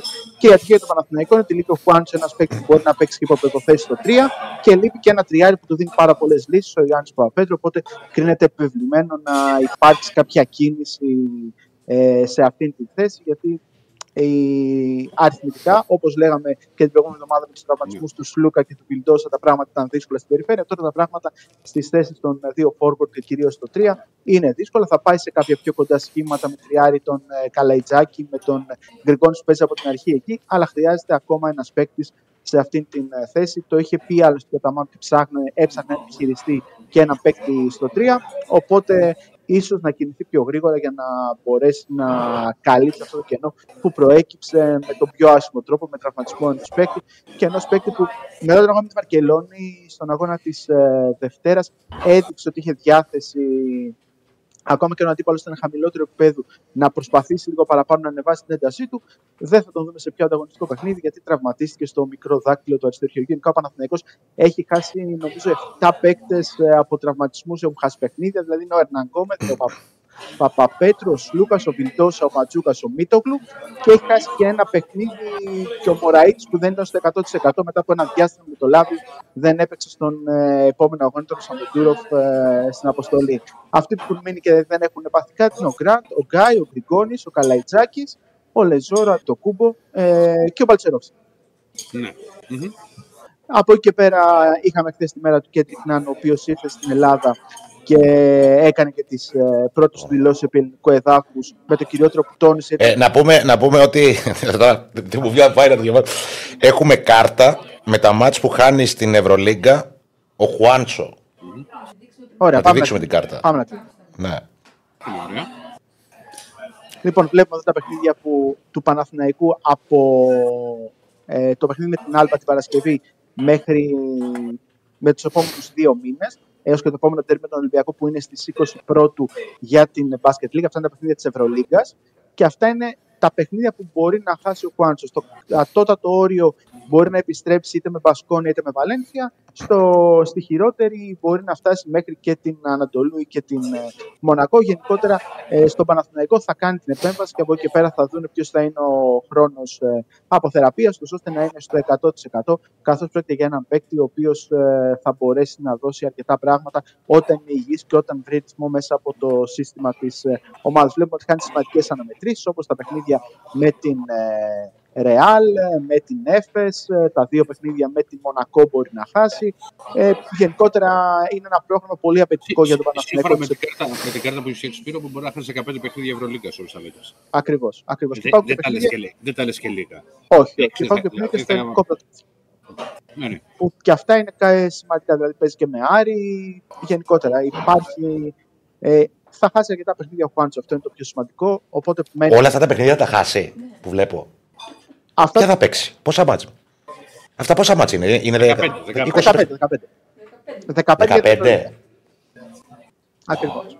Οπότε ναι, είναι πολύ σημαντικό το πρόβλημα. Θα το κρατήσει εκτό δράση για δύο μήνες και ελπίζω στον Παναθηναϊκό ε, όταν ε, είναι στο 100% να μπορέσει να μπει και να είναι σίγουρα στο παιχνίδι με τον Ολυμπιακό στις 20 Ιανουαρίου. Κοινοτικός με όμικρον. Ζω, ζω. Ψάχνει κοινοτικό πεντάρι ο Παναθηναϊκός ε, Σπύρο. Αυτό Πεντάρι. δεν μου έβγαλε. Πεντάρι δεν μου γράψες. Ναι. Ναι. Πεντέρα Πεντάρι. αυτή τη στιγμή δεν ψάχνει. Δεν είναι η θέση στην οποία υπάρχει προτεραιότητα για τον Παναθηναϊκό. Εκεί που ψάχνει παίκτη είναι στο 3. Είναι με το τραυματισμό του Παπαπέτρου και με τον τραυματισμό του Χουάντσο. Στο 3 είναι το μεγάλο πρόβλημα του Παναθηναϊκού αυτή την περίοδο. Για τους επόμενους δύο μήνες θα είναι χωρίς δύο παίκτες που μπορούν να παίξουν σε αυτή τη θέση, είτε να πατήσουν όπως πατούσε ο Χουάντσο, παρότι ο Αταμάν έχει πει ότι δεν είναι η καλή τους θέση στο 3 και πρέπει να μάθει πρώτα να παίζει στο 4 για να λειτουργεί καλύτερα η ομάδα. Αλλά από ό,τι είδαμε και στο παιχνίδι και στα τελευταία παιχνίδια έχει παίξει αρκετά στο 3, του έχει δώσει χρόνο. Οπότε χάνει και ένα παίκτη που μπορεί να δώσει εκεί. Οπότε το rotation θα πάει με πιο κοντό σχήμα, με τον Γκριγκόνη, πιθανότατα με τον Καλαϊτζάκη σε ειδικές αποστολές. Και από εκεί και πέρα στο 4 θα είναι Μίτο Θα πάει, και, θα πάει και με, small- και θα πάει και Ματζούκα. με small ball, θα πάει με τρία γκαρντ. με τρία γκαρντ. Και αυτό υπάρχει πιθανότητα. Πολύ, πολύ, Γιατί- πολύ πιθανό. Γιατί ναι, το θέμα είναι ότι πλέον δεν μπορεί να βάλει το Μίτογλου τόσο πολύ στη θέση 5. Αυτό είναι το πιο βασικό, γιατί πλέον δεν έχει τεσσάρι. Είναι πολύ σημαντικό και αυτό για τον Παναθηναϊκό. Και για τον Ναν, αυτό που λέγαμε πριν για να κλείσουμε τα του Παναθηναϊκού, ήρθε χθες στην Ελλάδα και δήλωσε ότι ακόμα και αύριο θα μπορούσε να παίξει παιχνίδι, γιατί τον ρώτησαν αν την Παρασκευή θα είναι έτοιμος. Αλλά αυτός είπε ότι ακόμα και αύριο μπορεί να παίξει. Θα το μάθουμε σήμερα αν θα είναι διαθέσιμος ή το αργότερο αύριο το πρωί, αν θα είναι διαθέσιμος για το παιχνίδι με την Άλμπα, αν θα γίνουν όλες, αν θα ε, φτάσουν στα χαρτιά του, αν θα προλάβει να διψήσει στην Ευρωλίγα. Γενικότερα θα μάθουμε αν θα είναι διαθέσιμο το παιχνίδι της Παρασκευής με την Άλμπα. Με το μεγάλο του στόχο να είναι το πρωτάθλημα και φυσικά να έχει στο πίσω μέρος του μυαλού του και την επιστροφή στο NBA μέσω του Παναθηναϊκού. Λοιπόν, για, για πες και μια για το μάτι του Ολυμπιακού και, και την ΑΕΚ που παίζει σήμερα. Για τον Ολυμπιακό το πιο σημαντικά τα είπε ο Γιώργος Μπαρτζόκας πριν από λίγο στην ε, Media Day που τόνισε ότι ο Μιλουτίνοφ είναι ακόμα αμφίβολος ε, για το αυριανό παιχνίδι. Ο Σίγμα θα είναι εκτός ε, και θα μπει από τη Δευτέρα, ενώ σιγά σιγά, λογικά μέσα στο επόμενο δεκαήμερο, θα μπει και ο Μακίσικ ε, σε αριθμό προπονήσεων για να μπορέσει προς το τέλος του μήνα να είναι και αυτός ε, έτοιμος. Ε, από εκεί και πέρα του έγινε ερώτηση για τα μεταγραφικά, γιατί το- αν ψάχνει παίκτης ο Ολυμπιακός, ο Μπαρτζόκας είπε ότι θέλουμε να δούμε όλη την ομάδα πλήρη, ούτως ώστε να αποφασίσουμε αν χρειαζόμαστε παίκτη. Θέλουμε να πάρουμε έναν παίκτη, ο οποίος Ήμουν αβέβαιος Ό- ότι θα το έλεγε αυτό. όταν μπει Ήμουν στην βέβαιος. ομάδα θα δώσει το κάτι παραπάνω. Δεν θέλουμε να κάνουμε μια προσθήκη για να κάνουμε πια απλά μια προσθήκη. Και τόνισε ότι όταν μπει ο Μακίσικ, ουσιαστικά θα υπάρχει υπεροπλία στα γκαρντ. Οπότε, αν μπορούμε να πούμε κάτι, θεωρητικά ο Ολυμπιακός μπορεί να ψάξει κάτι στο 4-5, δηλαδή κάτι προ ψηλούς. Ε, Ναι. Απλώς το θέμα είναι να μπει ο Μακίσικ πρώτα, να μπει και ο Σίγμα, ο οποίος είναι τραυματίας και θέλουν έναν παίκτη που να είναι επίπεδου που να ανεβάσει επίπεδο ή να είναι τουλάχιστον ε, αναλόγω επίπεδου με τον ε, Ολυμπιακό. Και σε ερώτηση για το αν οι πρόεδροι βάζουν φρένο ή αν ο Μπαρτζόκας βάζει φρένο, είπε ότι με τους πρόεδρους έχουν κάνει διάφορες συζητήσεις. Ε, δεν έχουν πει ποτέ ότι δεν δίνουμε λεφτά για κάποια κίνηση. σα ίσα, ε, εγώ είμαι αυτός, αναφερόμενος στον εαυτό του, Ναι. ότι εγώ είμαι αυτός που βάζω φρένο. Γενικότερα και το καλοκαίρι υπογράμμισε ότι είχαν κάνει κάποιες προτάσεις οι οποίες ήταν, οι οποίες ήταν έξω από τη λογική του Ολυμπιακού, που και αυτός δεν ήταν 100% σύμφωνος για κάποια ποσά που δόθηκαν. Ε, αλλά για κάποιους λόγους αυτές οι κινήσεις δεν έγιναν για να μπορέσει να πάρει ο Ολυμπιακός κάποιον Καλά, άλλο η, παίκτη. η, η μία ήταν σίγουρα μέρο της κάτι που είχε πει ο Μπαρτζόκα στην αρχή της σεζόν, ότι μπήκε ο Ολυμπιακός σε αυτό το γαϊτανάκι. Και τελικά πήραμε τη δεύτερη επιλογή που ήταν στη, στη λίστα. Πήραμε το ΣΥΚΠΑ και ήταν και μάλιστα και πολύ ικανοποιημένος από αυτή τη, την κίνηση. Έτσι και δηλώσει ο ίδιος ο coach. Υπάρχει και το Σύρα με τον Mike James που επίσης εκεί για να. Αν υπήρχε κίνηση, θα είχε γίνει επίσημα αρκετά χρήματα. Γιατί ο Mike James είναι ένας από τους κορυφαίους περιφερειακούς Ευρωλίγα. Οπότε μένει να δούμε όταν αποφασίσουν ε, οι άνθρωποι του Ολυμπιακού να πούν τι έχει γίνει αυτό το καλοκαίρι, να δούμε ποιες ήταν αυτές οι κινήσεις που ήθελαν να κάνουν και για κάποιους άλλους λόγους, για διάφορους λόγους δεν έγιναν. Και άφησε και μια σπόντα ότι ε, ρώτησε τους ε, παρευρισκόμενους, πείτε μου εσείς, οι παίκτες που έχουν έρθει με το χαρακτηρισμό βόμβα στην Ευρωλίγα από το NBA, πραγματικά τι έχουν κάνει στις ομάδες τους τον τελευταίο καιρό. Οπότε ε, άφησε και αυτή την, ε, την μικρή σπόντα για τις ομάδες που Θα έχουν το πάρει δούμε. παίκτες στο NBA. Ισχύει. Από εκεί Πες πέρα και- έχουμε Και η ΑΕΚ- η ΑΕΚ σήμερα; η ΑΕΚ παίζει με τη Στσέτσιν στις 7.30 στην ε, Πολωνία. Διαθέσιμος θα είναι και ο Καβαγγέλε για την Ένωση που είναι σε πολύ καλό momentum. Έχει τη δυνατότητα να πάρει την τρίτη της νίκη στο Basketball Champions League και να κάνει βήμα πρωτιάς στον όμιλό της. Και είναι μια ομάδα η Στσέτσιν που, είναι στο...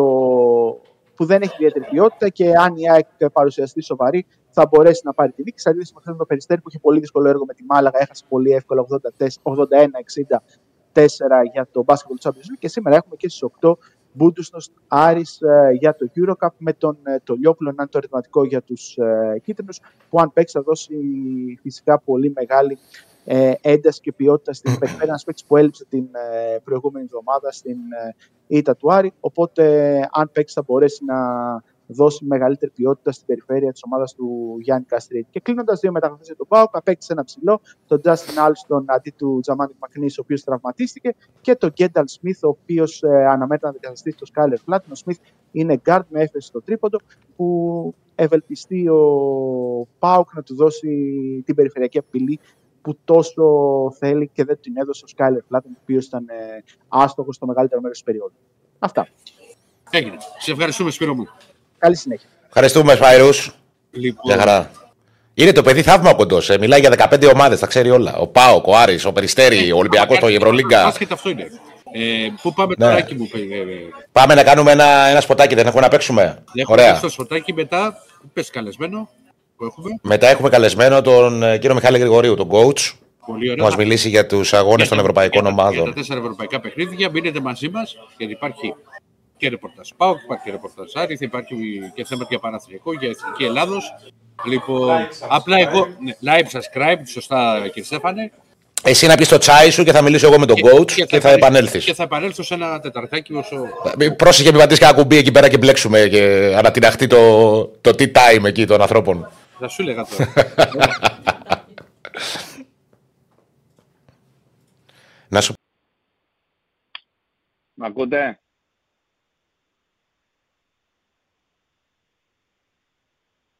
Μ' ακούτε; δεν ξέρω αν μας ακούει. Ακούγομαι εγώ.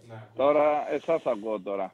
Τέλεια. Ε, έχουμε μαζί μας τον κύριο Μιχάλη Γρηγορίου, τον coach, γιατί καμιά φορά καλά είναι να τα λέμε εμείς, αλλά οι άνθρωποι του ποδοσφαίρου νομίζω ότι ξέρουν καλύτερα και νομίζω ότι είναι μια πολύ καλή αφορμή, αφού σας ευχηθούμε χρόνια πολλά Ευχαριστώ πολύ. για τη γιορτή σας.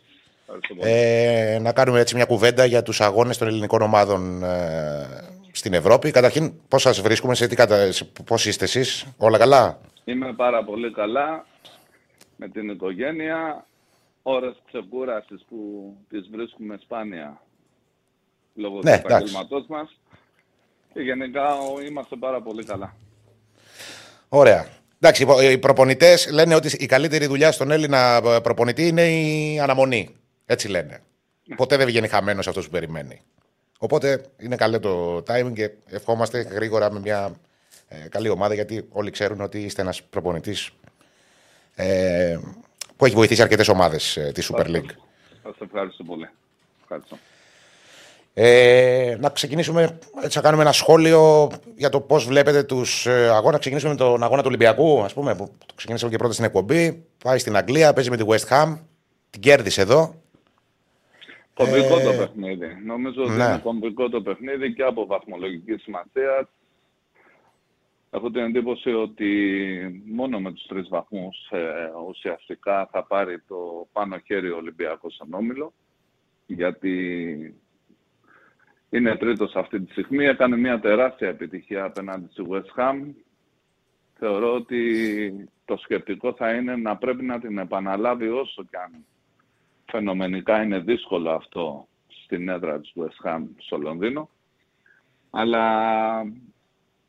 εφόσον το έκανε στο Καραϊσκάκι, νομίζω ότι μπορεί με την ίδια πεπατημένη να βρει τη λύση και να το κάνει και στο Λονδίνο.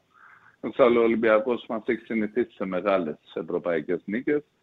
Άλλη μία λοιπόν, τώρα που επί της ουσίας ε, είναι η πιο σημαντική για να μπορέσει να συνεχίσει στο Europa League ε, και αυτό θα πρέπει να είναι το σκεπτικό όλης της ομάδας και κυρίως του τεχνικού επιτελείου. Επειδή έχει γίνει κουβέντα στον Ολυμπιακό, είχε με αφορμή την ε, εντός έδρας ήττα από τον Μπάουκ που ήταν και πολύ βαριά για τα δεδομένα του Ολυμπιακού. Έχει γίνει μια αυστηρή, κατά τη γνώμη μου, κριτική στον ε, Μαρτίνεθ. Το συζητούσαμε πριν και με τον ε, Ηρακλή, τον ρεπόρτερ του Ολυμπιακού.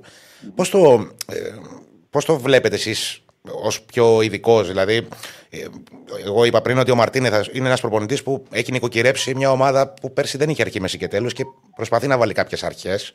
Είναι λίγο υπερβολικό να κρίνεται ένας προπονητής σε τόσο σύντομο χρονικό διάστημα ε, μετά από έναν αγώνα, ας πούμε, και από ένα ατυχέ αποτέλεσμα.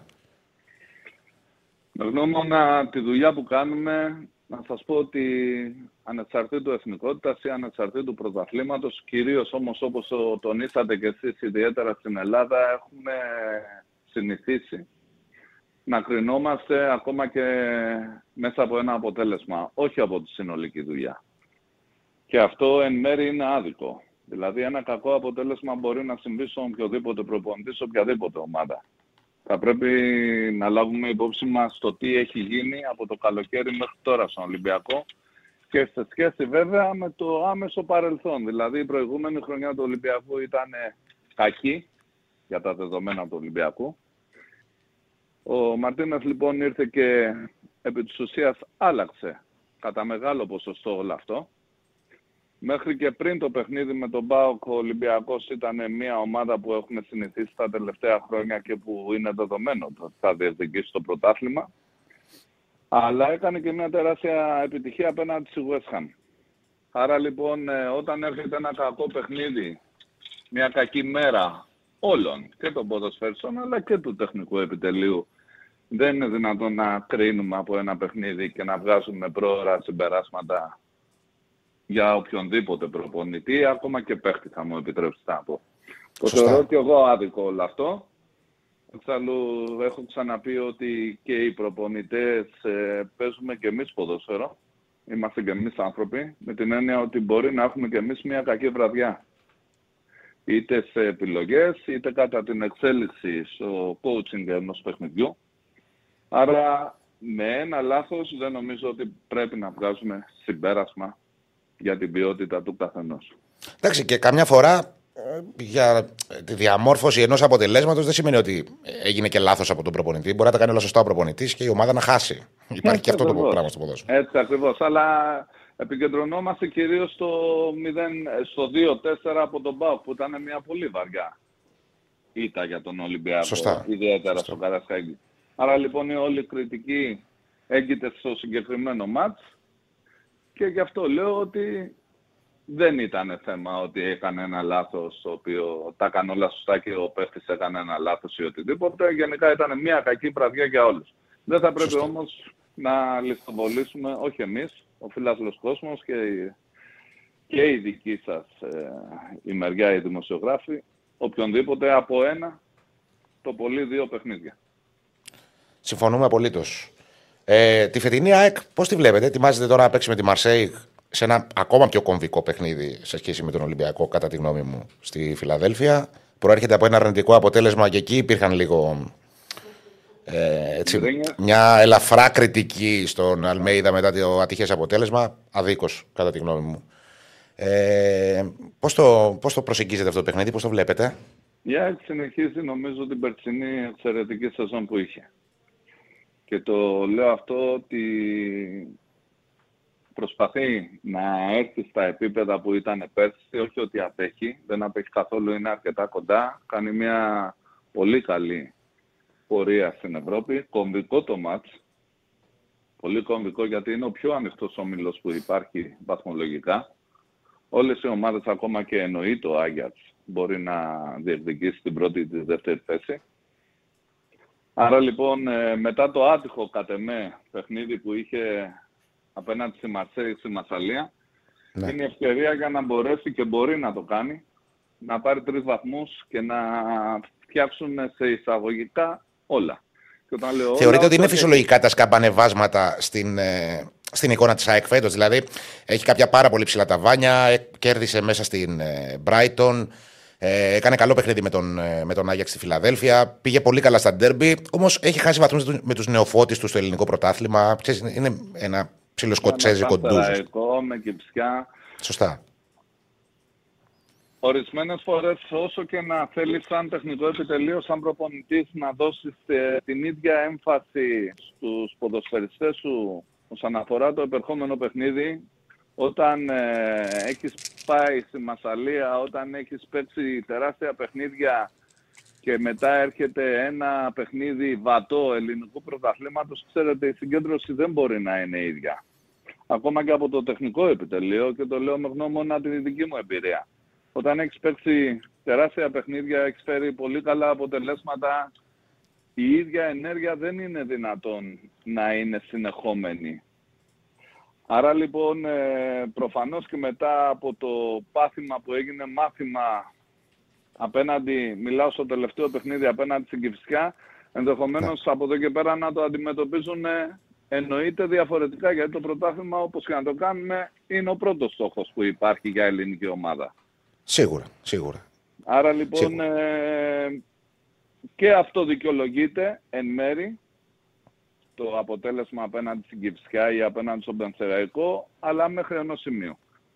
Πάντως τα σκαμπανεβάσματα των μεγάλων ομάδων τα βλέπουμε και στα μεγάλα πρωταθλήματα. Δεν, είναι, ε, δεν συμβαίνει μόνο στην Γι' Ελλάδα. αυτό το λέω. Γι' αυτό λέω. Ναι. Δεν μιλάω Ε, μόνο συμφωνώ για μαζί Ελλάδα, σας, μιλάω, έχετε είναι δίκιο. στο παγκόσμιο, είναι παγκόσμιο το φαινόμενο. Σωστά. Ο παίκτη από μόνος του, ό,τι και να κάνει σαν τεχνικό επιτελείο, σαν προπονητής, επικεντρώνεται σε κάποια μάτια που καταλαβαίνει την κρισιμότητα και τη σοβαρότητα και σε κάποια άλλα προσπαθείς να τον φέρεις σε αυτό το μέτρο του δυνατού να είναι συγκεντρωμένος, αλλά πολλές φορές δεν γίνεται. Ναι. Πάμε στο παιχνίδι του Παναθηναϊκού με τη Ρεν. Και, και ο Παναθηναϊκός προέρχεται από ήττα στη λεωφόρα, από τον ίδιο αντίπαλο. Και τώρα είναι ε, κάπως στα σκηνιά, θα πω εγώ. Γιατί πρέπει να, κάρει- να πάρει κάτι από αυτό το παιχνίδι στην Γαλλία. Ε, κατά τη γνώμη μου, ο Παναθηναϊκός φέτος είναι πιο βελτιωμένος σε σχέση με την περσινή σεζόν. Έχει κάποιους καλύτερους παίκτες. Στο δημιουργικό κομμάτι είναι λίγο καλύτερος. Έτσι λέω εγώ. Και θέλω τη γνώμη σας σαν πιο Συμφωνώ ειδικός. και εγώ σε αυτό, αυτή τη στιγμή δείχνει η πιο σταθερή ομάδα. Ναι. Και εννοείται ότι το παιχνίδι απέναντι στη Ρεν είναι πάρα πάρα πολύ δύσκολο. Εάν κρίνουμε κιόλας και συνυπολογίσουμε το παιχνίδι που έγινε στη Λεωφόρα Αλεξάνδρας, έχουμε να κάνουμε με μια ομάδα η οποία προφανώς και είναι σε καλύτερο επίπεδο από τον Παναθηναϊκό. Αλλά όταν έχεις ε, περάσει από τη Μαρσέιγ, αισιοδοξείς ότι μπορείς να το κάνεις και απέναντι στη Ρεν, άσχετα με το αποτέλεσμα του πρώτου παιχνιδιού στη Λεωφόρα Αλεξάνδρα. Θα πρέπει να Ναι. πάρει κάτι ο Παναθηναϊκός. Είναι πιο βατός ο ρόλος του Παναθηναϊκού με την έννοια ότι πάει για δύο αποτελέσματα. Εν αντιθέσει με τον Ολυμπιακό που λέμε ότι πά- πρέπει να πάει για νίκη. Η- Ο Παναθηναϊκός έχει στο μυαλό του, στο πίσω μέρος του μυαλού του, ότι μπορεί και με την ισοπαλία να διατηρηθεί, όχι να διατηρηθεί, να αυξήσει και τις ελπίδες του όσον αφορά τον Όμιλο. Ο Παναθηναϊκός λοιπόν, έχει τέσσερις, πάει ε, πέντε. Πάει αν, ε, αν πάρει το χ στην, ε, στη Γαλλία. Ναι, είναι και μια καλή αυτό- συγκομιδή. Έτσι ακριβώς. Γιατί μετά έχει και τη Μακάμπη ε, στη Λεωφόρο και έχει απομένει ένα παιχνίδι με τη χειρότερη Villarreal των τελευταίων ετών. Ναι. Άρα λοιπόν ε, αισιοδοξεί ότι ακόμα και ο βαθμός της ισοπαλίας θα είναι κάτι πάρα πολύ σημαντικό όσον αφορά Ναι. την εκβάση του ομίλου. Και Πε- ο Παναθηναϊκός γενικά είναι σε σταθερές βάσεις. ε, η διαχείριση στο ρόστερ και του Παναθηναϊκού είναι εξαιρετική με την έννοια ότι μπαίνουν και βγαίνουν παίχτες και αποδίδουν σχεδόν τα ίδια. Είναι ενεργοί πάρα πολλοί παίχτες και βέβαια αυτό που εσείς είπατε στην αρχή ναι. της ανάλυσης μας για τον Παναθηναϊκό ότι έχει πολύ ποιοτικότερο βάθος στο ρόστερ του φέτος, πολύ ποιοτικότερους ποδοσφαιριστές που μπορεί να τον ε, οδηγήσει και στις δύο διοργανώσεις και στο ελληνικό πρωτάθλημα αλλά και στο... Στην Ευρώπη. Στην Ευρώπη.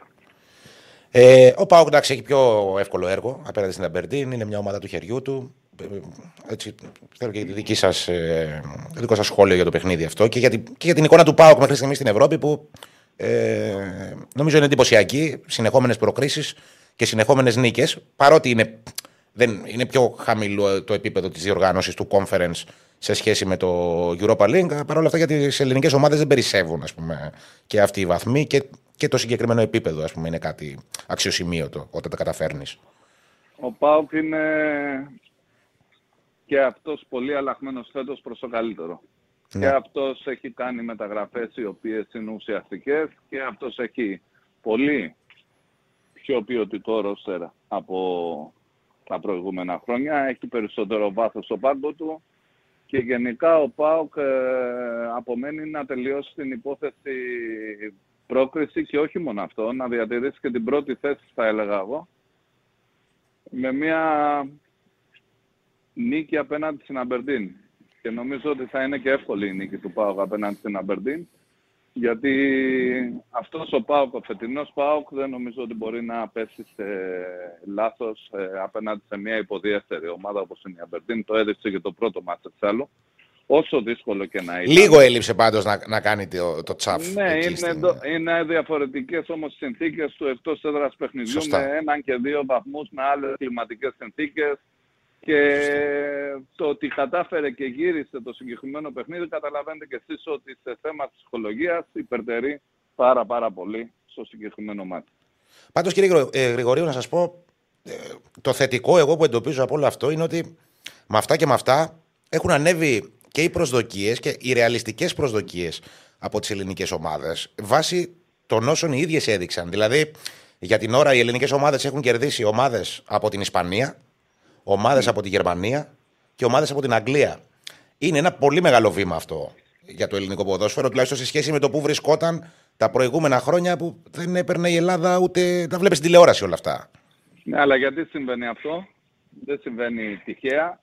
Γιατί υπάρχει συμβαίνει υψηλός στα ανταγωνισμός στο φυτά. ελληνικό πρωτάθλημα. Υπάρχει υψηλός ανταγωνισμός στο ελληνικό πρωτάθλημα. Έχουν έρθει και συνεχίζουν να επενδύουν σε περισσότερους και ποιοτικότερους παίχτες όλες οι ομάδες.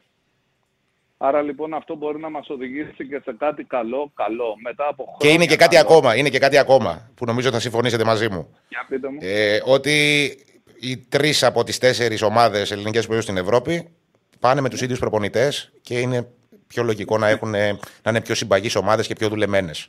Το άφησα για το τέλος αυτό, γιατί Ναι. ο ΠΑΟΚ, ο Παναθηναϊκός και η ΑΕΚ διατηρούν Ναι. τους προπονητές τουλάχιστον τα τελευταία δύο, ένα, τρία χρόνια.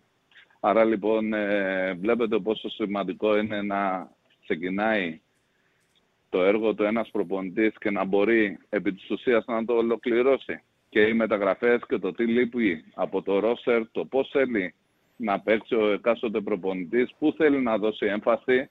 Άρα λοιπόν όταν δίνουμε τα κλειδιά σε εισαγωγικά στον προπονητή που τον εμπιστευόμαστε και για το πώς θα διαμορφώσει την ομάδα μας και του δίνουμε και χρόνο έτσι ώστε να υπάρχει μία σειρά στη δουλειά του, αυτά είναι τα αποτελέσματα. Και μετά από Συμφωνώ. αρκετά χρόνια γίνεται αυτό. Και Μετά από πάρα πολλά χρόνια. Έτσι. Ναι. Και μετά από αρκετά χρόνια εμπιστεύονται προπονητές για τόσο μακροπρόθεσμο, ε, για τόσο μακροπρόθεσμη περίοδο. Άρα λοιπόν αυτό είναι το κλειδί της επιτυχίας. Μακάρι να το ακολουθήσουν και στην πορεία αυτό οι ομάδες και μακάρι να ακολουθήσουν και άλλες ομάδες με αυτή τη φιλοσοφία γιατί μόνο έτσι μπορεί να έρθει κάτι καλό. Και για όσον αφορά το κομμάτι της Ευρώπης δεν το συζητάω. Είδατε σε τι σημείο φτάσαμε. Έχουμε την τεράστια ευκαιρία να επανορθώσουμε, έχουμε την τεράστια ευκαιρία να ξαναπάμε το ελληνικό ποδόσφαιρο εκεί πέρα που κατ' εμέ αρμόζει σε σχέση με άλλες χώρες. Δεν νομίζω ότι το κρατικό ποδόσφαιρο, το πρωτάθλημα είναι καλύτερο από το δικό μας. Δεν νομίζω ότι το κυπριακό. Δεν νομίζω ότι πρέπει να μπαίνουμε στην ίδια βαθμίδα με χώρες που εννοείται ότι υπερτερούμε κατά κράτος. Ναι, ποδοσφαιρικά. συμφωνούμε. συμφωνούμε. Ωραία. Απλά δυστυχώς το ελληνικό ποδόσφαιρο δεν έχουμε μάθει να το αντιμετωπίζουμε συνολικά και είμαστε σε μια λογική να ψοφήσει η κατσίκα του γείτονα παραδοσιακά. Ενώ δεν αδυνατούμε να αντιληφθούμε ότι ε, το κοινό καλό είναι το καλό για όλους και για τον καθένα ξεχωριστά. Αυτό Θα ήταν μου το- το- το επιτρέψετε κλειδί. να πω ότι σιγά σιγά ακόμα και σε αυτό το πολύ δύσκολο κομμάτι που θέτετε είναι, Ναι. έχουμε κάνει βήματα προόδου. Δηλαδή οι ίδιες οι ομάδες ενδιαφέρονται να αρχίσουν να παίρνουν ε, βαθμούς και να ξαναπάμε. Γιατί δεν ευνοεί τις ίδιες ομάδες αυτό που γίνεται. Ακριβώς. Ακριβώς. Άρα, Γιατί λοιπόν, θεωρώ αν θέλουμε ότι να χάσει ο Ολυμπιακός αντίπαλο. Παρακαλάει να έρθουν ευρωπαϊκοί βαθμοί από τον ΠΑΟΚ και τον ΝΑΕΚ και τον Παναθηναϊκό και ο ΠΑΟΚ παρακαλάει να έρθουν ευρωπαϊκοί βαθμοί Σωστά. από τον Ολυμπιακό γιατί καταλαβαίνουν ότι αυτό είναι το καλό το δικό τους. Ο- Όχι το Αυτό αντίπαλο. είναι ο μοναδικός τρόπος να μην παίζουν από τον Ιούνιο στις ευρωπαϊκές διοργανώσεις καταρχήν. είναι πολύ απλό. Έτσι ακριβώς. Καταλαβαίνετε πόσο διαφορετικό είναι ένας ε, οργανισμός να ξέρει ότι μπορεί να ξεκινήσει χρονικά σε, βατά, σε βατές περιόδους. Δηλαδή δεν γίνεται να παίζεις ευρωπαϊκό παιχνίδι τέλη Ιουνίου και να θέλεις να είσαι ανταγωνιστικός μετά στην πορεία του πρωταθλήματος μέχρι το Σωστά. Μάιο. Σωστά. Δεν γίνεται. Άρα λοιπόν η οργάνωση και το οργανόγραμμα όταν ευνοεί τις ελληνικές ομάδες προφανώς και έχουν περισσότερες πιθανότητες επιτυχίας. Οκ. Ε, οκ, ευχαριστούμε τον coach. Χάρηκα πάρα πολύ που μιλήσαμε μαζί. Ε, Εγώ σας πάντα μετράει η ευχαριστώ. άποψη των των πιο ειδικών σε σχέση με εμάς για το ποδόσφαιρο. Εγώ σας ευχαριστώ πολύ. Καλό μεσημέρι σε εσάς, στους ακροατές. Και χρόνια πολλά και πάλι. Σας ευχαριστώ Γεια- πολύ. Γεια χαρά. Γεια σας. Γεια χαρά. Αυτό ήταν και ο κ. Μιχάλης Γρηγορίου. Συμφωνήσαμε σε όλα με τον άνθρωπο. Σοβαρός άνθρωπος. Ο Ηρακλής που πήγε, πίνει τσάι. Δεν ακούω τα φλιτζανάκια να κάνουν ε, τρι- κρου- κρούτσου κρούτσου. Τσιν τσιν. Ναι. Τι σας έχω; Τι μας έχεις, Ηρακλή αντίπαρο. Ηρακλή αντίπαλο. Εδώ με πάλι. Ηρακλή, εδώ πώς με πήγε το τσάι εκεί πέρα, εδώ είχαμε συνεντεύξεις, είχαμε εξειδικευμένες απόψεις. πάλι. Όπως όπως είχε πει και ο μεγάλος Γιώργος Πρίντεζη όταν ο Ολυμπιακός πήγε. Λίγο πιο δυνατά τον Ηρακλή, δεν τον ακούω καλά. Τώρα με ακούτε; Μ' ακούτε. Σ' ακούω, ναι. Ε, Όπως είχε πει λέει, και ο μεγάλος Γιώργος Πρίντεζη όταν ο Ολυμπιακός αξίδευε για το Λονδίνο, το πήρε τη δεύτερη στη σειρά, έβγαλε το back to back και την τρίτη στην ιστορία του. It's tea time. Tea time, ναι. Λοιπόν. Ε, πριν σου, Α, ε, κα- πριν σου κάνω. θα πεις την πριν- ταμπλούχο- πριν Θέλετε σου- να πούμε για την ταμπλούχο Ελλάδας; Περίμενε, Είναι η περίμενε. ώρα της ταμπλούχο Ελλάδας. Βάλαμε τελευταία την ταμπλούχο Ελλάδας. Έχουν βγάλει τα φαρμακεία, τα διανυκτερεύοντα. Τα...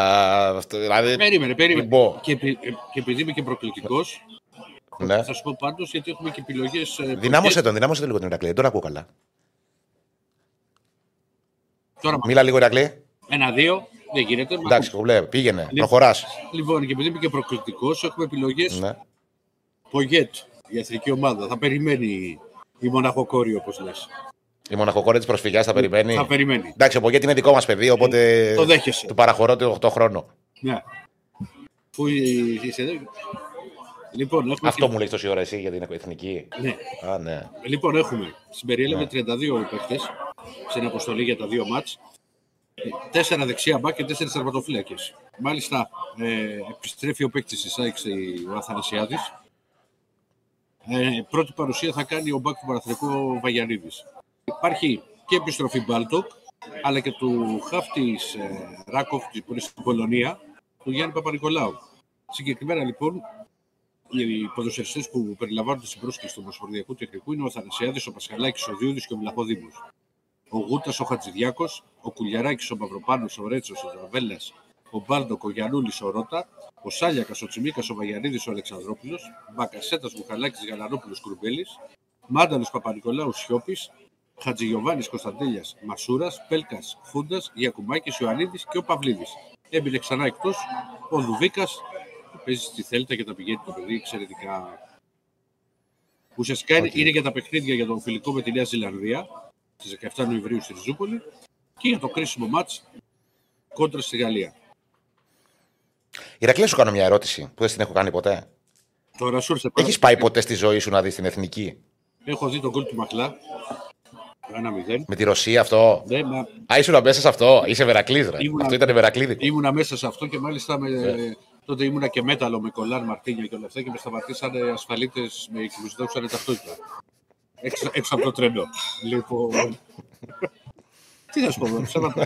Στα- στα- Σταμάτησε το Εντάξει, να σου πω κάτι. Ναι. Είσαι old school, ρε φίλε. Είναι old school αυτό. Ωραίο. Στα- Σε- Στο Δήμο. Όχι, σταμάτησε το αυτοκίνητο, βγαίνουν τρεις τύποι έξω. Ήμουνα με δύο φίλους μου επίσης μεταλλάδες και κοκαλώσαμε μέσα στο κατ κιόλας. Όχι μέσα στο νοσοκομείο, έξω, στο τρένο. Ναι.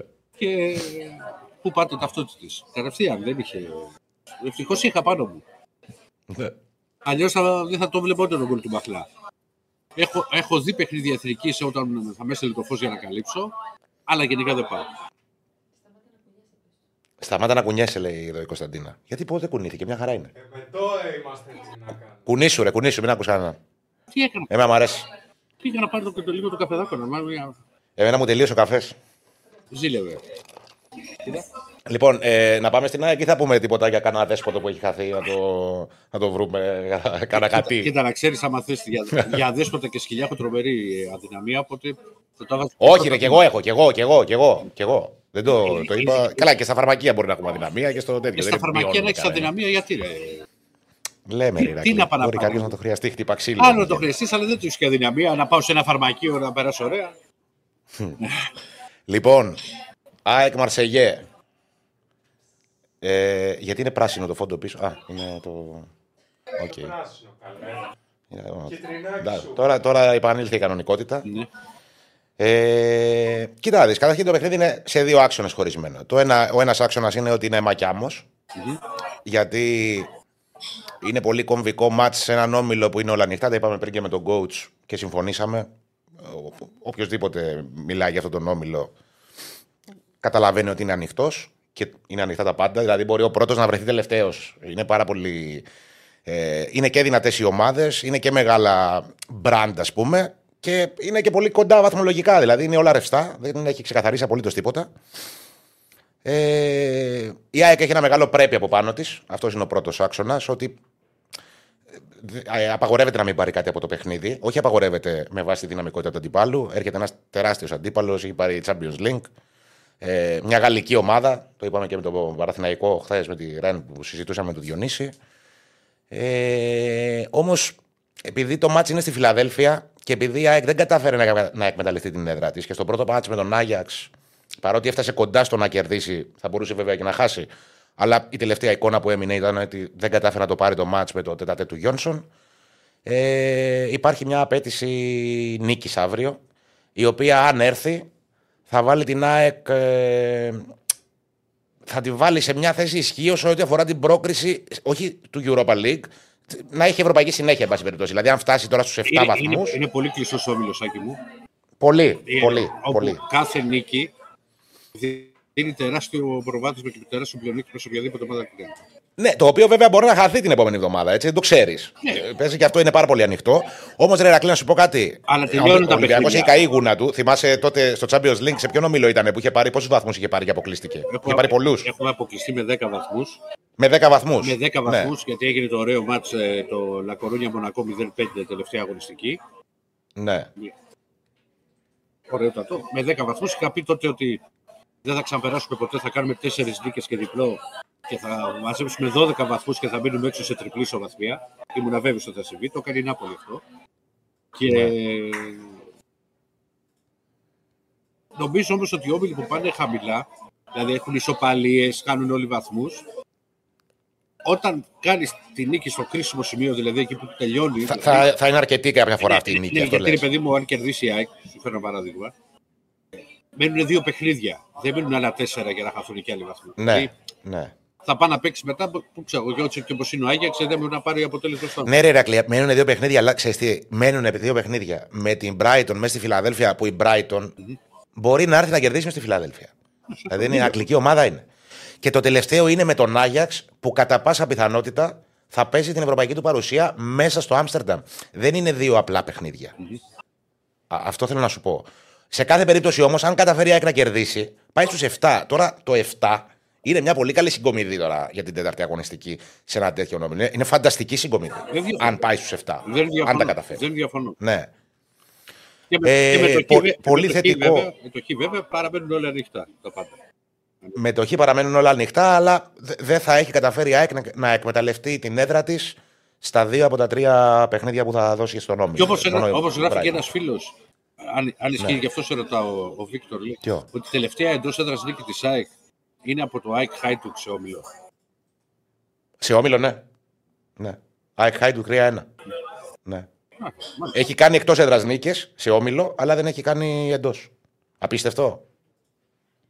Φοβερό. Συμβαίνει. Δηλαδή την τελευταία φορά που η ΑΕΚ έκανε μια αξιοπρεπή πορεία στην Ευρώπη τη σεζόν 17-18 που πήρε και το πρωτάθλημα τότε με το Χιμένεθ ε, είχε κάνει μόνο μία νίκη εκείνη τη σεζόν. Ήταν αίτητη στην Ευρώπη, όμως είχε κάνει μόνο μία νίκη. Ήταν το εκτός έδρας με τη Ριέκα. Όλα τα υπόλοιπα, ισοπαλίες που, που της ήταν αρκετές για να προχωρήσει και να αποκλειστεί με, με δύο ισοπαλίες από την Δυναμό Κιέβου. Ε, έχει θέμα η ΑΕΚ και πρέπει να κάνεις νίκες στην Ευρώπη. Πρέπει να το. Ε, να βαρύνει και η έδρα σου και η φανέλα σου και όλα αυτά. Όπως και να έχει, στα θετικά, τα πολύ θετικά για την ΑΕΚ είναι το γεγονός ότι τουλάχιστον αύριο, για πρώτη φορά μετά από πάρα πάρα πάρα πολύ καιρό, τουλάχιστον σε ό,τι έχει να κάνει με τους επιθετικούς και τους μεσοεπιθετικούς, είναι όλοι διαθέσιμοι. Μόνο στον Brighton είχε συμβεί αυτό, στην πρώτη αγωνιστική. Όμως εκεί είχε μπει, αν θυμάστε, και ο Γκαρσία και ο Γκατσίνοβιτς με μια μισή προπόνηση. Τώρα είναι περισσότερο καιρό διαθέσιμοι παίκτες. Ε, είναι μέσα και ο Αραούχο, το έχουμε πει από τη Δευτέρα ότι έχει μπει.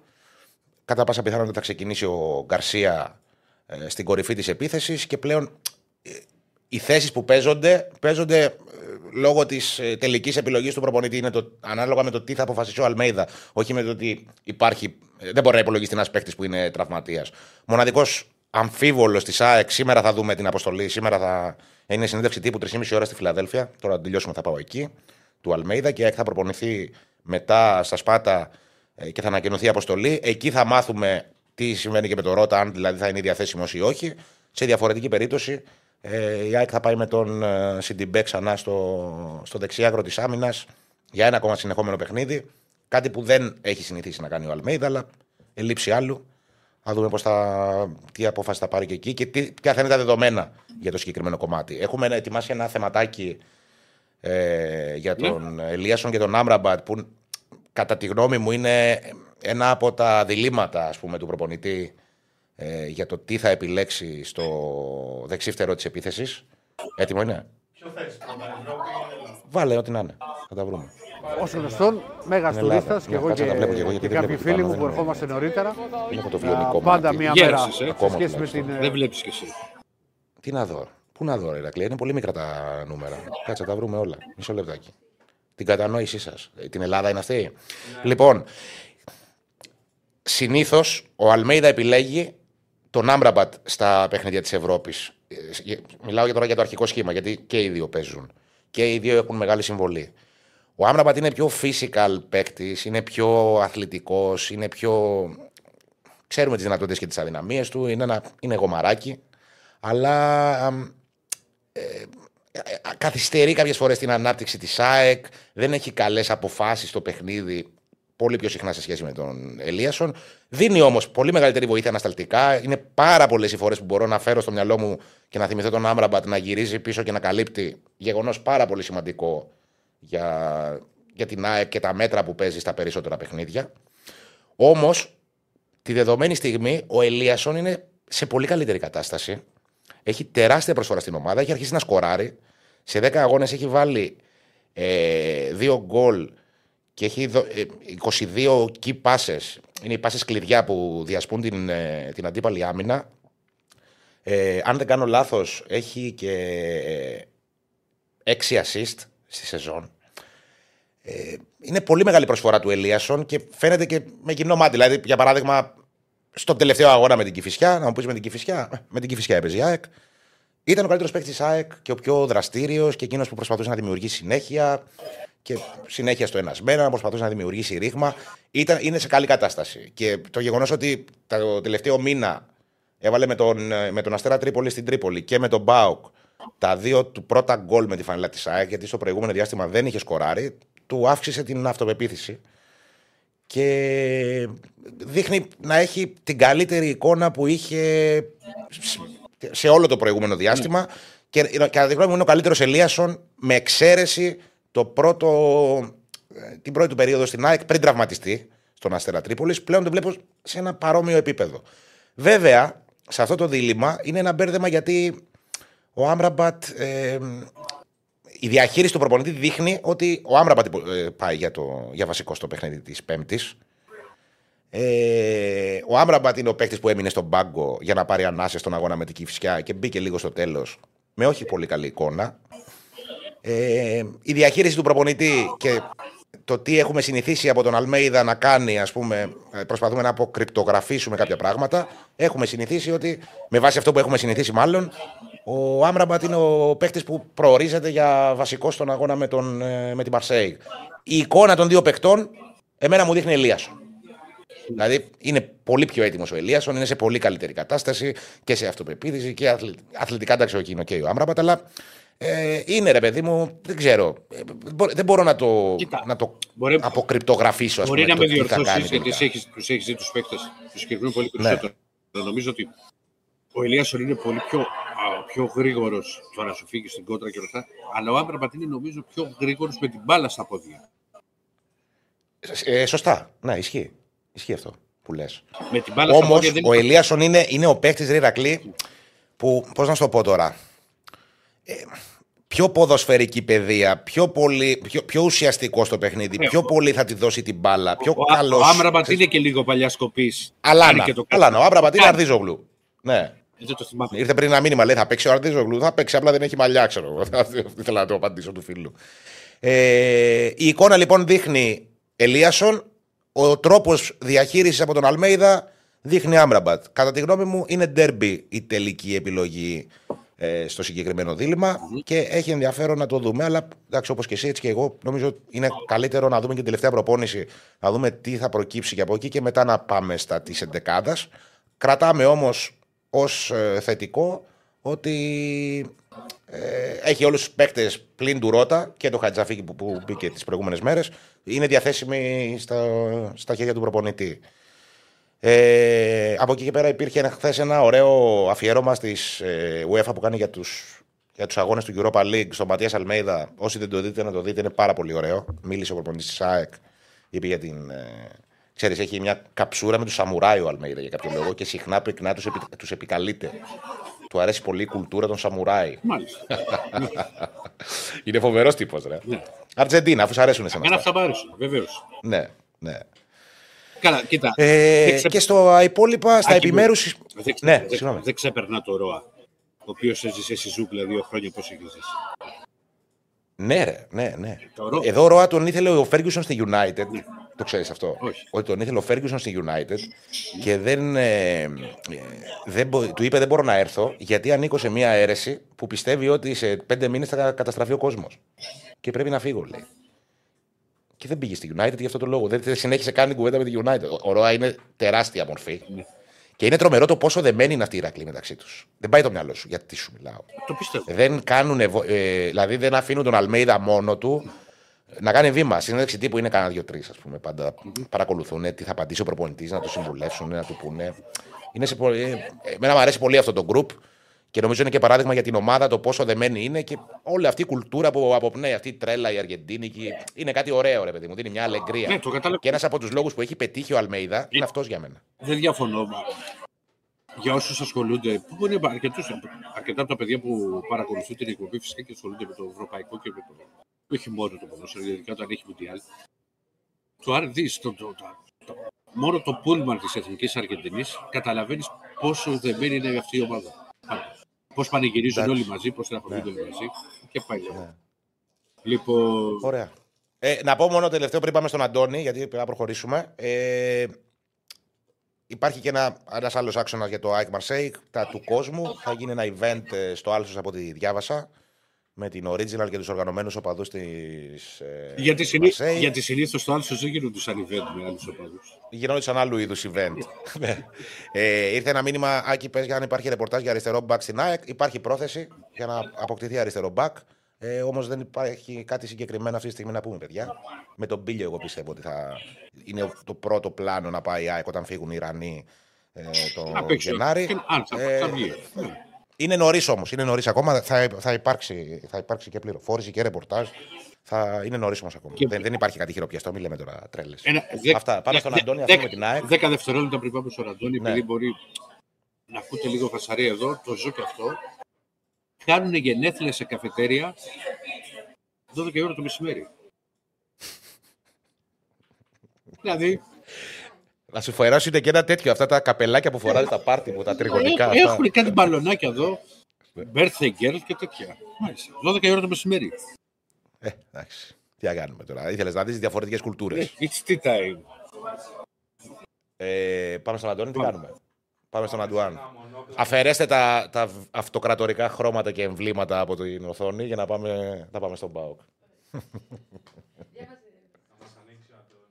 Αντουάν, ό,τι να είναι τα αγγλάκια. Υπάρχει πλήρης κατανόηση για, τον, ε, για το πάρτι που περιέγραψε ο Ηρακλής. Ο Αντώνης θα μας ανοίξει την κάμερα. Αντώνη, άνοιξε την κάμερα. Ναι. Ακούγεται.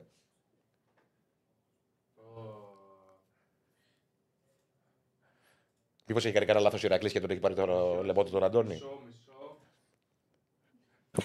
μισό. Α, οκ. Τι να έκανα εγώ; Ακούστηκε, Καλώς τον Αντουάν. ακούστηκε Καλησπέρα, τι κάνουμε, πώς είμαστε; Με ένα υφάκι. Ε, Στα τέσσερα σημεία του ορίζοντα σκορπισμένοι είμαστε. Θεσσαλονίκη, Λονδίνο, Ακούστηκε με ένα κέντρο υφάκι. Αθήνας. Ε, είναι κλειστή η κάμερα. Λες και βγήκε ο βρικόλακα. δηλαδή. Πολύ θρίλερ. Ε, είναι, είναι η Αντώνη, κέντα, πάμε. δηλαδή. Όλα καλά. Ήταν η κέντα τώρα. Δηλαδή, ε, μου λέει η Κωνσταντίνα ε, Βγαίνεις. Ακούω εγώ θέλω τηλέφωνο. Τρέχω να το απαντήσω. Έρχομαι, ακούω φωνές. Λέω: Ωραία, συνδεθήκαμε. Μπράβο, τα κατάφερα. Και τελικά τα έχω καταφέρει. Εντάξει, το ακούω φωνές. Να το κοιτάξουμε λίγο. λοιπόν, γιατί είμαστε σε κρίσιμη ηλικία πια. Ε. Ναι, όντως.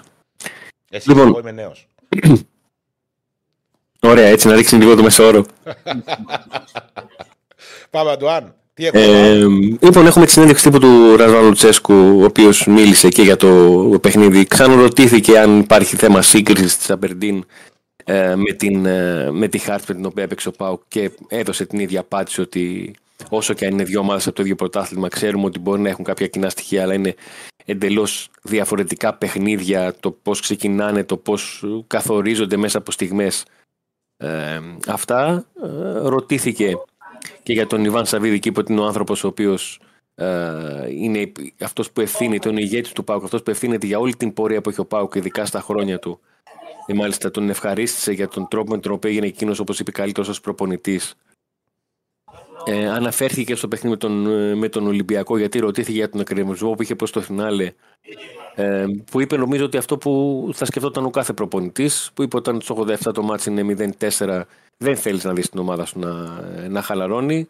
Ε, επανέλαβε εκείνο το, την κίνηση του Κουλιεράκη να κάνει ένα σουτ από τα 35-40 μέτρα που στην επόμενη φάση ήρθε το, γκολ του, το ένα από τα δύο γκολ του, του Ολυμπιακού και μίλησε για τον τρόπο με τον οποίο δεν θέλει να βλέπει τους παίκτες να, ε, να χαλαρώνουν για ένα παιχνίδι για το, στο οποίο αύριο ο ΠΑΟΚ μπορεί ακόμα και αν δεν κερδίσει και με ισοπαλία να, να είναι στην επόμενη φάση, αλλά δεν του κάνει. Εδώ που έχει φτάσει. Ε, νίκη. Γιατί- Δεν είναι και ομάδα, ρε Αντώνη, να, του- να του κάνει ισοπαλία μες στην Τούμπα. Ε, Ναι, αυτό είναι μια. Αυτό είναι μια... Έτσι είναι, ναι. Γι' αυτό λέω ότι ακόμα και να στραβώσει εντός εικόνα αυτό το μάτς για να ε, υπάρχει κάτι διαφορετικό, κάτι ενδιαφέρον σε επίπεδο βέβαια ποδοσφαιρικού θαύματος αλλά και πάλι θα πρέπει η Ελσίνκη να κερδίσει την, ε, την Eintracht Frankfurt η οποία τελευταία από τότε που έχασε από τον Πάουκ έχει κάνει μόνο νίκη στη Γερμανία, έχει δείξει ένα πολύ καλύτερο πρόσωπο. Η Ελσίνκη αυτό που ήθελε να πετύχει από τη στιγμή που δεν της βγήκε το ευρωπαϊκό, το έχει πετύχει, έχει πάρει το πρωτάθλημα στη χώρα τη και έχει τελειώσει. Και ουσιαστικά κάνει μια συντήρηση για να παίξει τα δύο παιχνίδια που της μένουν στην Ευρώπη και δεν μιλάμε για, ε, για Europa League που μπορεί και ο τρίτος να πάει κάπου. Είναι Conference League εδώ πρώτος, δεύτερος και τέλος. Δεν, έχει, δεν έχει κάτι ο τρίτος του ομίλου όπως έχουν στις άλλες δύο δύο οργανώσεις για να πεις ότι είναι κάτι ανοιχτό. Ο Όμιλος, έτσι πως είναι ο Πάουκ, θέλει την νίκη να κάνει το 4-4, να πάει στους 12 βαθμούς και μετά να πάει στην Γερμανία ουσιαστικά για δύο αποτελέσματα.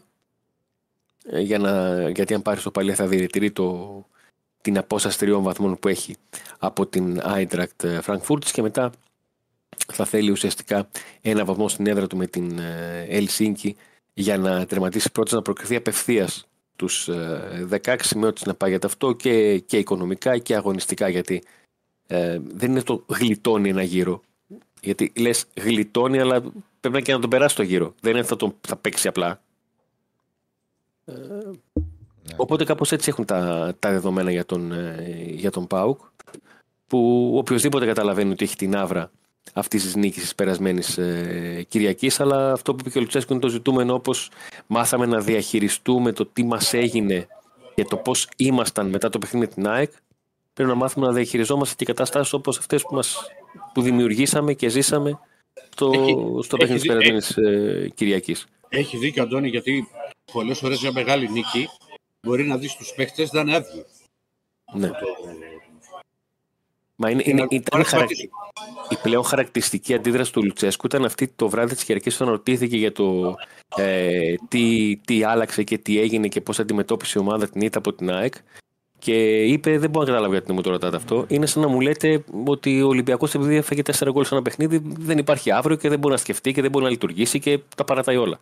Έτσι είναι, ναι. ναι. Ε, και- Έχει φύγει πάντως, Αντώνη, αυτό το. Ε, Δεν εννοώ για τον Λουτσέσκο, εννοώ στο, στον περίγυρο του Πάουκ έχει φύγει αυτό η κακή ατμόσφαιρα που δημιουργήθηκε μετά το μάτι στη Φιλαδέλφια.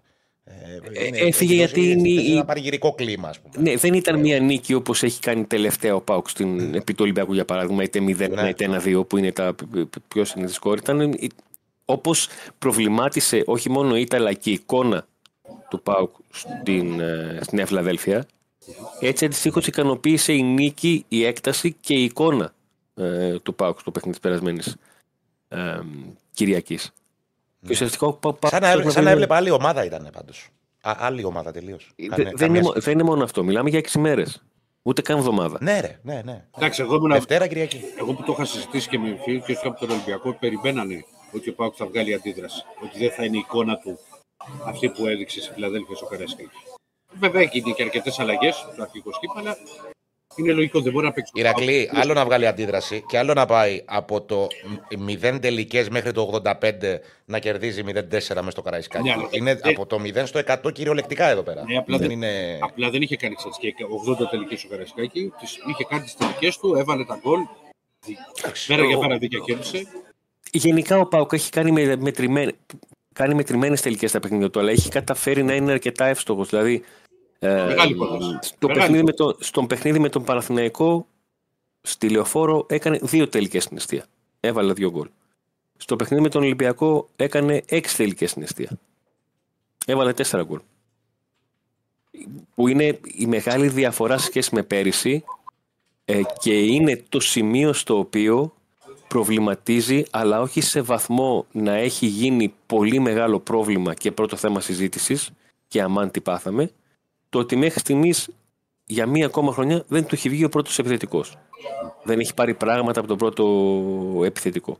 Πέρυσι ήταν μεγαλύτερη συζήτηση γιατί δεν είχε τα γκολ από τους περιφερειακούς, δεν είχε τα γκολ από τη μεσαία γραμμή, ε, άργησαν να έρθουν τα γκολ από στατικές φάσεις και από τους αμυντικούς. Φέτος και τα γκολ από τους αμυντικούς έχουν έρθει. Ε, και η μεσαία γραμμή είχε προσφέρει, δηλαδή για παράδειγμα, ο Σντοεφ έχει ήδη τρία γκολ. Ο, ο Μπράντον και ο Ζήφκοβιτς είναι δύο παίκτες οι οποίοι σε σχέση με πέρυσι ε, ετοιμάζονται να φτάσουν τα νούμερά τους και δείχνουν ότι θα φτάσουν τα νούμερα τα περσινά που ναι, ήταν χαμηλά, αλλά είναι το τελευταίο μέτρο σύγκριση και το τελευταίο δείγμα γραφής πολύ πιο γρήγορα από ότι πέρυσι. Και γενικότερα ο ΠΑΟΚ έχει και, το, και όλο αυτό που έχει συμβεί ευρωπαϊκά που μετράει αυτές τις έξι συνεχόμενες νίκες που δεν έχει κάνει ποτέ στην ιστορία του έξι ευρωπαϊκές νίκες ε, συνεχόμενες να έχει ξεκινήσει έναν όμιλο με, με 3 στα 3 και να, στην αρχή του ομίλου όταν έγινε η κλήρωση να λέει ότι να δει αν μπορεί να πάρει τα δύο παιχνίδια με την Αμπερντίν που είναι ε, το, οι διπλές αγωνιστικές στη τρίτη και τέταρτη για να μπορεί να δει την ε, δεύτερη θέση. Αλλά τώρα όλοι μιλάνε για την, για την πρώτη έτσι πως εξελίχθηκε από τη στιγμή που ο Πάουκ κέρδισε τη δεύτερη αγωνιστική ε, την Άιντραχτ. Συγγνώμη, σε, δια... σε διακόπτω λίγο, Αντώνη μου. Να απαντήσω στο North Face ότι να πάρει πίσω το like το οποίο έκανε, γιατί σε λίγο θα είναι μαζί μας και ο Διονύσης, ο οποίος προσγειώθηκε στη, στη Γαλλία και ένα λεπτάκι να, να καταφέρει να συνδέσει και αυτός για να μπορέσει να βγει και να πει και τα νέα του Παναθηναϊκού μέσα από το αεροπλάνο. Θα το κάνουμε και αυτό μέσα από το αεροπλάνο. Πιστεύω ότι τουλάχιστον να προλάβει Να να, μαζεύει, βγει. ε, εσύ, με το, ζω- ο, ο Κριστέφανος με το ζόρι τα μαζεύει. Δεν πειράζει, θα το πάρει πίσω. Τι κάνουμε τώρα. Το, το like. Μέσα από το αεροπλάνο θα βγει ο Διονύσης. Τι πατέντες είναι αυτές που έχετε κάνει; Σπάτια με έχετε βάλει να καταπιώ εδώ πέρα.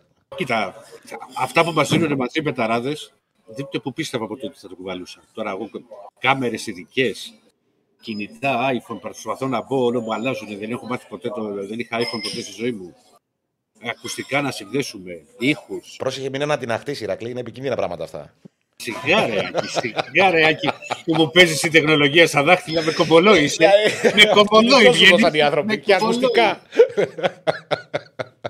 Και να συνδύσει αυτό και να μπεις στο, στο MyCloud και στο iCloud και στο τέτοιο. Στο MyCloud. Τι είναι αυτό; Χαιρετά. Ναι, να αφήσουμε τον Αντώνη. Ε, να πάμε στο. Αν- Αντώνη, Αντώνη, έχει να κάτι- προλάβουμε. Αντουάν, ευχαριστούμε πολύ. Θα τα πούμε αύριο. Αναλυτικά. Να είστε καλά, καλή συνέχεια. Γεια χαρά, καλή συνέχεια. Ε, πού πάμε τώρα, να συνδεθούμε με. Να δώσω. Λίγο χρόνο να φτιάξει τι κάμερε. Λίγο χρόνο να φτιάξει την κάμερα. Να δώσω χρόνο στο Διονύση. Ωραία. Δίνουμε χρόνο στο Διονύση. Διονύση, σου δίνουμε απλόχερα το χρόνο. Τι γίνεται τώρα; Δώστε μου μισό λεπτό. Να φτιάξεις τις κάμερες. Ναι, το, τώρα μι- μιλάμε, είμαστε στον αέρα, είναι ο Ηρακλής. Ακούγεται. Με το Πολ τι γίνεται, πού είναι το Πολ, δεν το βλέπω. Να σας πω το αποτέλεσμα. Να το ο Διονύσης. Πού είμαστε; Να το. Καλώς τον. Καλώς τον. Καλά. Φτάσατε; Καλά. Όχι, μέσα στο Φτάσαμε, αεροπλάνος. όπως βλέπετε, είμαστε Στο αεροπλάνο είμαι, ναι. Φαίνομαι κανονικά, εντάξει. Ναι, ρε, εδώ μια κάτω χαρά, εδώ. μια χαρά, μια χαρά είσαι. Μια χαρά. Φτάσαμε μόλις ρεν, πριν από Μπράβο. 5 λεπτά. Ό,τι και 3,5 ώρες, 3,5 ώρες ήταν η πτήση. 3,5 ώρες, ε. Και με βροχή φτάσαμε. Δηλαδή τώρα έξω βλέπω, δεν έχουμε βγει από το αεροπλάνο ακόμα, αλλά βλέπω ότι είναι βροχερός ο καιρός. Το περιμέναμε η αλήθεια είναι. Ε, γιατί βλέποντας τον καιρό είχαμε δει ότι και βροχές θα έχει και χαμηλή θερμοκρασία. Λοιπόν, εντάξει, είναι καταρχάς να πούμε ότι ε, το είπαμε και νωρίτερα, είχαν προνοήσει οι άνθρωποι του Παναθηναϊκού προκειμένου επειδή υπήρχε ένας φόβος, ξέρεις, οι, οι αποστολές με οπαδούς μαζί και Παναθηναϊκού και Ολυμπιακού είχαν προνοήσει. Οπότε έγινε μια επιβίβαση του αεροπλάνου διαφορετική από τις άλλες φορές. Δεν το ψηφίσαμε Δηλαδή; ποτέ. Δηλαδή, μπήκαμε από άλλη πύλη, ε, περάσαμε από άλλο έλεγχο. Α, δηλαδή δεν, δεν έκανε την εμφάνισή του η αποστολή του Παναθηναϊκού στην αίθουσα αναχωρήσεων γιατί είχαν προνοήσει να, ε, να, να μην υπάρχει ξέρεις, ο παραμικρός κίνδυνος, ρε παιδί μου. Οκ, Το καλά παραμικρό κάνανε, πρόβλημα. καλά κάνανε. Είχαν ο και του Παναθηναϊκού και του Ολυμπιακού γι' αυτό. Υπήρχαν, Λοιπόν, τους είδατε δηλαδή τους οπαδούς του Παναθηναϊκού και του Ολυμπιακού στο αεροδρόμιο; Δεν επαφή καθόλου εμείς. Καθόλου, οκ. Καθόλου, καθόλου. Ναι. Ήταν, ε, από ό,τι είδα κάποιε φωτογραφίες που μου έστειλαν, φίλοι του Παναθηναϊκού που ήταν στο αεροδρόμιο, κλούβε. Γενικώς ήταν λίγο αστακό στο αεροδρόμιο. Ναι. Ε, και από εντολή της αστυνομίας έγινε αυτό. Ε, Προνόησαν για τον Παναθηναϊκό και εν πάση περιπτώσει είχαμε μια διαφορετική έτσι, αναχώρηση, ένα διαφορετικό ταξίδι. Και πολύ καλά Έχει έκαναν. πάρει- Ναι, ναι. Έχει πάρει όλους τους παίκτες του Ιβάν Γιοβάνοβιτ. Φυσικά τους διαθέσιμου για να κάνουν και προπόνηση ακόμη και αυτούς που είναι εκτός λίστας. Και ο Βέρμπιτ, ο 10. Οπότε θα κάνουν και αυτή η προπόνηση κανονικά με την ομάδα εδώ στη Βρετάνη. Περιμένουμε να δούμε, Άκη, ποια θα είναι τα τελικά πλάνα του προπονητή του Παναθηναϊκού. Ε, Τι ώρα προπόνηση; δεν το, ε, νομίζω 6, αν δεν κάνω λάθος, γιατί τώρα περιμένουμε το πρόγραμμα Οκ. για εμείς, μαζί με τη συνέντευξη τύπου. Α, κοίτα, νομίζω ότι μια πιθανή σύνθεση που μπορούμε να πούμε, θα πούμε και περισσότερα αύριο, αύριο βέβαια, είναι ο Μπρινιόλ κάτω από τα δοκάρια, ο Μάγνουσον, ο Μάγνουσον, λέω, ο Γεντβάι, ο Μάγνουσον είναι τερματίας. Ναι. Με το Σένκεφελντ δύο στόπερ, δεξιά ο Κότσιρας, αριστερά ο Μπλαντένοβιτς, από εκεί και πέρα στη μεσαία γραμμή Αράο, Θέριν, διακριτική ο Μπερνάρ, Παλάσιο θεωρώ δεδομένη την επιστροφή του. ίσως Μαντσίνη και ένας εκτός πόρα Ριωαννίδη. Αλλά ας περιμένουμε να δούμε λίγο και σήμερα. Όχι Κόσμο και σήμερα. Διονύση, πόσο θα έχει ο Παναθηναϊκός μαζί; Θα έχει 1.500 φίλους του. Α, είναι πολύ. Αν θα πάρει και παραπάνω εισιτήρια, δεν μπορούσε δυστυχώ γιατί ήταν πάρα πολλές οι αιτήσεις. Αν μπορούσε να πάρει και παραπάνω εισιτήρια, ε, η ΠαΕ Παναθηναϊκός θα το έκανε. Συγγνώμη λίγο να πάρω και τα πράγματα γιατί πρέπει Ναι, να. ναι, ναι. Εντάξει, συνεχίζουμε να μιλάμε εμείς. Αν μπορούσε να έπαιρνε παραπάνω θα το έκανε. Ήδη έχουν έρθει από χθες αρκετοί φίλοι του τριφυλιού στο Παρίσι. Ε, πολλοί μένουν Παρίσι. Κάποιοι άλλοι ρεν. Ε, από χθες του συνδύασαν ξέρεις μια εκδρομή, είναι κοντά το Παρίσι του από τη ρεν. Και θα έρθουν και περισσότεροι, θα έρθουν και περισσότεροι αύριο ε, εδώ στη Βρετάνη για το, για το παιχνίδι αυτό. Λοιπόν, κάτι για τη γνώμη και την αποθέωση εδώ. Λοιπόν, Την αποθέωση γνωρίζετε; Όχι, ναι, πλάκα σου κάνω, πλάκα σου κάνω. Μας λες, Σε ναι, τρολάρουνε; δείξτε τα- Δείξτε τα κορίτσια τη αεροσκοπή και τα λοιπά. Θέλετε να βγείτε στον αέρα. Ε, α τις δούμε τις κοπέλες. Δεν, υπάρχει- δεν, υπάρχει, δεν υπάρχει κάποιο πρόβλημα. Γεια σου. Γεια. Όλα καλά. Πώς πάμε; Όλα καλά. Θα έρθει το διπλό, το διπλό θα έρθει. Παραθυναϊκός είναι τα κορίτσια. Έχει κάποιο καιρό. Κακό καιρό. Δεν Έλα, πειράζει. εκεί. Γι' αυτό υπάρχετε εσείς για να βελτιώνετε την κατάσταση για τους επιβάτες. Ήταν άσχημο το γύρο για να πει. Άσχημο, ήταν λίγο απότομο. ρε παιδί. Ναι. Ε, θα πάω και τη βαλίτσα. Λοιπόν, τώρα ε, από εκεί πέρα περιμένουμε την τελευταία προπόνηση εδώ στη Βρετάνη. Θα είμαστε εδώ κανονικά. Θα στέλνουμε πολύ υλικό ε, για να βλέπει και ο κόσμος και στα social media στους Betarades και φυσικά στο, ε, και στην εκπομπή μου Τσάτσος. Ε, Συνεντεύξεις, ε, πλάνα από την προπόνηση, πολύ υλικό εδώ από, και από την πόλη για να πάρουν λίγο και κλίμα ε, και ο κόσμος από τους φίλους του Παναθηναϊκού που θα βρεθούν εδώ στη Βρετάνη. Ε, και φυσικά ό,τι αγωνιστικό υπάρχει θα το μαθαίνετε εδώ. Αυτά. Οκ. Αύριο, αύριο σε περιμένουμε. Σήμερα μας εγκατέλειψες. Σε έψαχνε ο Α- Αύριο κόσμος. κανονικά. Ναι. Αύριο κανονικά. Είχαμε την πτήση, μωρέ. Είχαμε είδες, προσπάθησα και εγώ με το που προσγειωνόμασταν και 'πιασα σήμα να επικοινωνήσω για να βγούμε. Ε, βγάλαμε και τα κορίτσια, δεν έχεις παράπονο. Καθόλου. Εδώ Το έχουν Πεσάρι. κάτι μηνύματα ότι ψάχνουν το Instagram από τη- από την Αεροσυνοδό. Παιδιά δεν μπορούμε να βοηθήσουμε. Έχουμε κάνει Το ό,τι link, το μπορούμε. link, το Κάναμε link. ό,τι μπορούσαμε.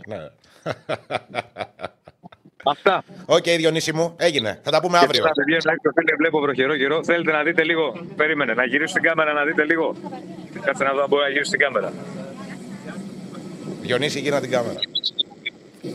Εδώ να δείτε λίγο. Πού σας έχουμε πάει; Βλέπετε, Εικόνα κάπως σας έχουμε καιρός. πάει. Ω, Τέλειο. Ναι. Ωραία. Λοιπόν, Πάρε την ομπρέλα σου, Αυτά. άνοιξε την. Μη βραχείς και θα τα πούμε αύριο. Έγινε, έγινε, έγινε. Φιλιά, Διονυσάρα, για χαρά. Να είστε καλά. Για χαρά. Ο Ηρακλής που είναι, χαιρέτησε. Όχι, όχι ακόμα, μισό θα τον εμφανίσω. και- Καλά, γιατί δεν ήταν ο Ηρακλής τόση ώρα; Δεν μπορούσε; Όχι. Κάτσε σπαθιά να καταπιούμε, κύριε Άκη μας. Άκη θα κερδίσει η ΑΕΚ αύριο. Ελπίζουμε. Όσο ζούμε, ελπίζουμε. Αν πει είσαι αισιόδοξος, δεν είμαι αισιόδοξος ποτέ. Αν ήμουν αισιόδοξος, θα ήμασταν άλλη ομάδα στη ζωή μας. Θα είχαμε διαλέξει άλλο δρόμο. Εμείς έχουμε διαλέξει το δύσκολο. Ό,τι και να γίνει, θα είμαστε μαζί της. Αυτό είναι το σενάριο. Η Ηρακλή έχασες τώρα. Είχαμε μόνο συνοικέσιο δεν κάναμε. Της αεροσυνοδού που ήταν με τον ε, Δεσίλα και, και των φίλων που ψάχνουν το Instagram της. Τα χάσει αυτά τα καλά. Μ' ακούει; Δεν μ' ακούει. Μ' ακούει. Εγώ δεν τον ακούω. Με ακούτε τώρα; Ναι. Σ' ακούω, τώρα σ' ακούω, ναι. Ναι, είχαμε ένα θέμα, με- είχα λίγο ένα συγκρό με τα θέματα. Εντάξει, το πήγε σε άλλο επίπεδο ο Δεσίλα. Νομίζω. Ωραίος, ωραίος. Ναι, εντάξει, δηλαδή κατέβαινε και τις κάλε πλέον και έκανε live. Το, το επόμενο στάδιο στους Μπουτσάτου είναι η εκπομπή να είναι κατά τη διάρκεια της πτήσης μέσα από το πιλωτήριο. λοιπόν, Πάμε. Πάμε στον Άρη, Νίκο Παπαδόπουλο. πάμε και στον Άρη. ναι. Έτοιμος είναι; Τώρα θα στον εμφανίσω. Άκη, δώσε τα προγνωστικά σου για τις τέσσερις ελληνικές ομάδες. Ο Γιάννης Διάκος. Δεν ξέρω, δεν μπορώ να το απαντήσω αυτό. Δεν τα βλέπω καλά τα πράγματα πολύ αύριο. Με εξαίρεση τον Μπάουκ, ας πούμε, που έχει εύκολο έργο. Θα, όλοι οι υπόλοιποι έχουν δύσκολο. Ε, τώρα την ΑΕΚ, ξέρεις, είναι όπως το στοίχημα που δεν μπορώ να την παίζω και ποτέ, ρε παιδί μου, γιατί υπάρχει μια συναισθηματική προσέγγιση. Δεν μπορώ να πω δηλαδή ότι θα χάσουμε, θα κερδίσουμε στη Φιλαδέλφια. Ναι, ναι, ναι. Να δώσω Ριανάρα. West Ham Μάσο και Ρένχι. Ναι. Να δώσω Ριανάρα. Να είσαι καλά και εσύ, Ηρακλή μου. Πάμε, ναι. Καλώς τον Νίκο. Γεια σου, παιδιά. Τι γίνεται, Ήρθε ο μεγάλος και δεν, δεν ακούω τον Νίκο. Δεν, δεν ακούγεται καλά ο Ναι, Νίκο, μας ακούσει εσύ; Εγώ σε ακούω μια χαρά, δεν έχω θέμα. Ακούει, εντάξει, ω, είμαστε κομπλέ. Πάμε. Ήρθε ο μεγάλος κερδισμένος. Ο μεγάλος κερδισμένος τι εννοείς; Ε, χάθηκε ο Νίκος πάλι. Δεν ακούγεται. χάθηκε και εντελώς. Και, και εγώ Δεν μαζί καθόλου, όχι, δεν ακούγεται το καλά. comeback. Και Στέφανε, τι γίνεται. Τα ακουστικά του. Τι ακουστικά μου, ρε, αφού δεν έχω ακουστικά. Μια χαρά τώρα ακούγεται. Τι κάνετε, ρε; Πατάτε κουμπιά, παίζετε με τα πλήκτρα. Παιχνίδι βρήκατε. Με το ψωμάκι του Άκη. Εγώ ε, αποκλείται να κάνω λάθος. Εγώ, εγώ δεν, δεν έχω πατήσει τίποτα. Δηλαδή, μην μου λέτε. Για πάμε, Νικόλα μου. Γιατί ο κερδισμένος είναι ο Άρης; Σε ποιο. Γιατί, το- γιατί όσο εσείς σπαταλάτε δυνάμεις στην Ευρώπη, εγώ ετοιμάζομαι για την Ελλάδα. Καταλαβαίνετε. Ταξιδεύετε, παίζετε, κάνετε, ράνετε. Και, και, και το πρώτο μεγάλο θύμα θα είναι στις, ε, στις 7 του, του Δεκέμβρη. 7 του Δεκέμβρη. Πού παίζεις, στη, Φιλ- στη Φιλαδέλφια δεν παίζει ο Άρης; Βεβαίως. Ναι, εμά βρήκατε 7 του Δεκέμβρη. Τη μοναχοκόρη. Λοιπόν, δεν έχει καλή παράδοση ο Άρης στη Φιλαδέλφια ποτέ, οπότε εντάξει, έχουμε αυτό το μαξιλαράκι. Αλλά πα- και πέρσι ήταν πολύ καλός και στα δύο μάτς. Ήτανε, ναι, ήταν, αλλά δεν τα κατάφερε. Βέβαια, το ιτρικαδόρικο σε εκείνες τι μέρες είναι ότι υπάρχει και το μάτι του κυπέλου και το μάτι του πρωταθλήματος. Ε, ανάμεσα στις δύο Ναι, ομάδε σωστό. στην Φιλαδέλφια. Δηλαδή, ο Άρης θα μετακομίσει λίγο στην Αθήνα. Μιας που είπαμε για το μάτι του πρωταθλήματος, ο Άρης στο μάτι του πρωταθλήματος που είναι Δευτέρα, αν θυμάμαι καλά, θα παίξει χωρίς τον Βερστράτε, τον οποίο ο Μάτζιος δήλωσε να εκτίσει ποινή λόγω καρτών σε εκείνο το, το παιχνίδι. Δεν έχει και την πολυτέλεια άλλωστε σε άλλα μάτς από τα επόμενα. Και ειδικά σε αυτό που έρχεται κόντρα στο Βόλο, γιατί ο προπονητής του Άρη εδώ ψάχνει να μπορέσει να παρουσιάσει μια ορθολογική άμυνα που δεν μπορεί να το κάνει κιόλας. Γιατί ε, υπάρχουν πολλά, είναι πολλά τα προβλήματα. Μειώθηκαν λίγο τραυματισμοί, αλλά ειδικά στην άμυνα ο Μάτζο ε, πονοκεφαλιάζει πάρα πολύ το τι θα κάνει και σήμερα δεν έδειξε κάτι που, ήταν, που είναι έτσι μια πρώτη-τελευταία δυνατή προπόνηση στο Ρήσιο. Ε, δεν ξέρει τι να κάνει και όσον αφορά τα πρόσωπα, αλλά και όσον αφορά τη διάταξη. Γιατί ο Άρης δίνει το Σάββατο κόντρα στο Βόλο ένα μάτι πολύ ειδικών συνθήκων. Ε, ένα μάτι το οποίο δεν θα πάει να παίξει ποδόσφαιρο, θέλει απλά να πάει να κερδίσει να τελειώνει. Θα, πάει να, θα το πάει και λίγο έτσι στο, στο ε, να παίξει λίγο έξυπνα, λίγο μαζεμένα, λίγο σκοπός αγιάζει τα μέσα. Γιατί στην άμυνά του υπάρχουν μόνο δύο διαθέσιμες επιλογές αμυντικών όπως είναι ο Μπράμπετς και ο Μοντόγια.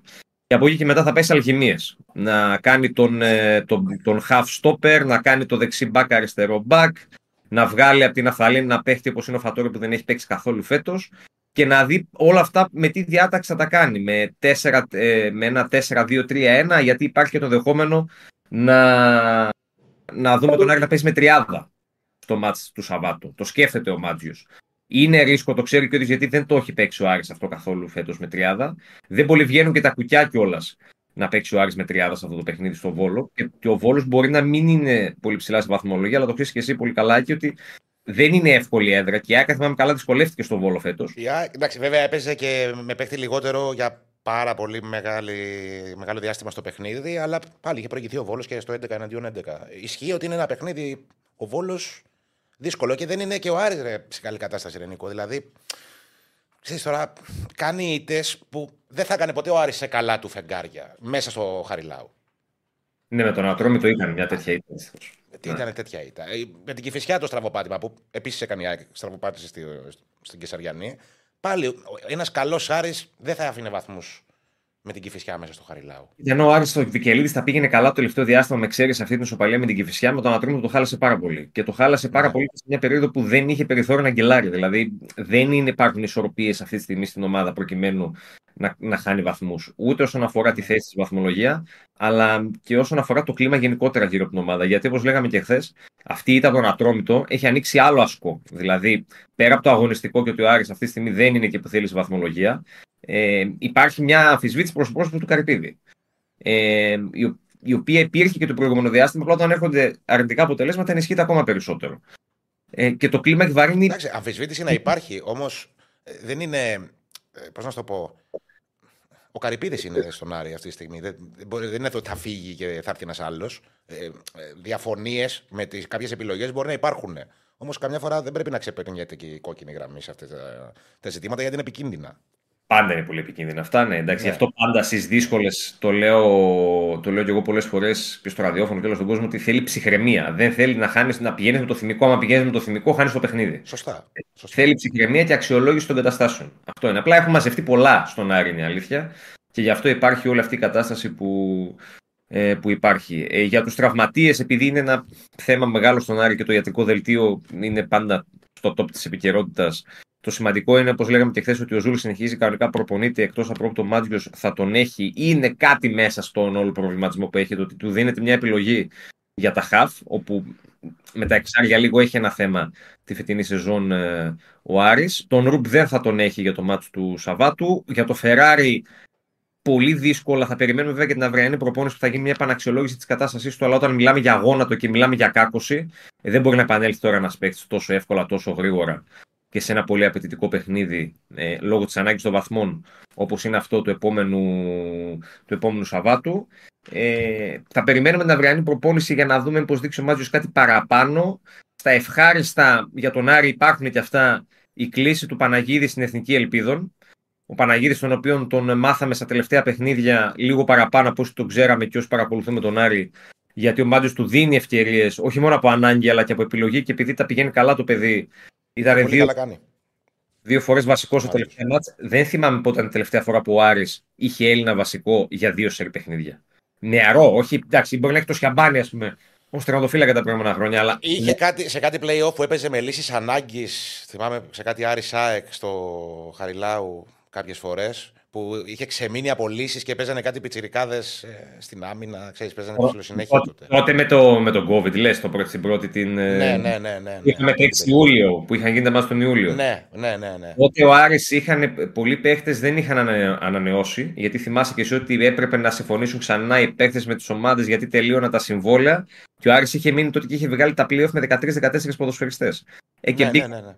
και, και μπήκαν και κάποιοι νεαροί. Ο Παναγίδης είναι ένα παιδί το οποίο τον πιστεύεται ο Μάτζιος. Ε, θα παραμείνει βασικός πιστεύω και το Σάββατο. Και είναι πολύ θετικό για τον Άρη και για τον ίδιο τον ποδοσφαιριστή και όλα ανήμερα της ονομαστικής του εορτής, του πούμε και χρόνια πολλά, το ότι κλήθηκε στην, ε, στην Εθνική Ελπίδων. Και κλείνω με δημοσίευμα Μάρκα ε, που αποθεώνει τον Άρη και τον Θόδωρο Καρυπίδη ε, για την ανακάλυψη του Λις Πάλμα. Ήταν ένα αφιέρωμα, εστιάσανε λίγο οι Ισπανοί παραπάνω ενώ, ε, στο πλαίσιο του χθεσινού αγώνα της Ατλέτικο με, την, ε, με τη Celtic, που η, εξ- η Celtic βέβαια αστεράκια βλέπει μετά τα έξι που έφεγε στο Ναι, κεφάλι. εντάξει. Ε, αλλά εστιάσανε πολύ στον Πάλμα και αναφέρουν ότι δεν τον είδε καμιά ομάδα στην Ευρώπη και τον είδε μόνο ο Άρης και αναφέρει μάλιστα και το δημοσιογράφο για τον Θόδωρο Καρυπίδη. Για τον Ονδουριανό που συνεχίζει να αποδίδει πολύ καλά και αρχίζει να γυαλίζει σε αρκετές ομάδες και στο νησί αλλά και στην ε, Ισπανία Πριμέρα Division. Όπως φαίνεται. Και δικαίως του πλέξαν το εγκόμιο του Καρυπίδη και του Άρη για τον Πάλμα, γιατί ε, είναι.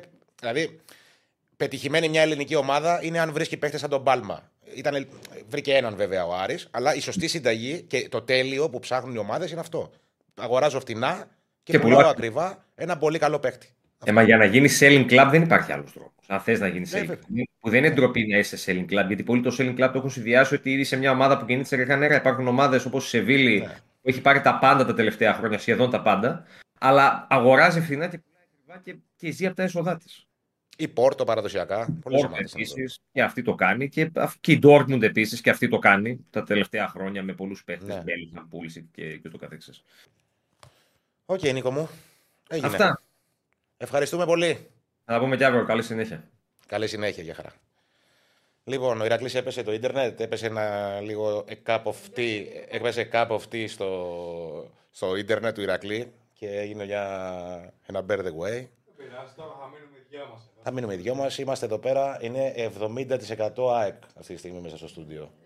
Είναι λίγα τα μέρη στην Αθήνα που είναι. Όχι, δε, ε, πώς είμαστε; 66,6. Ωραία, βγες λίγο έξω. Να το πάμε στο 100.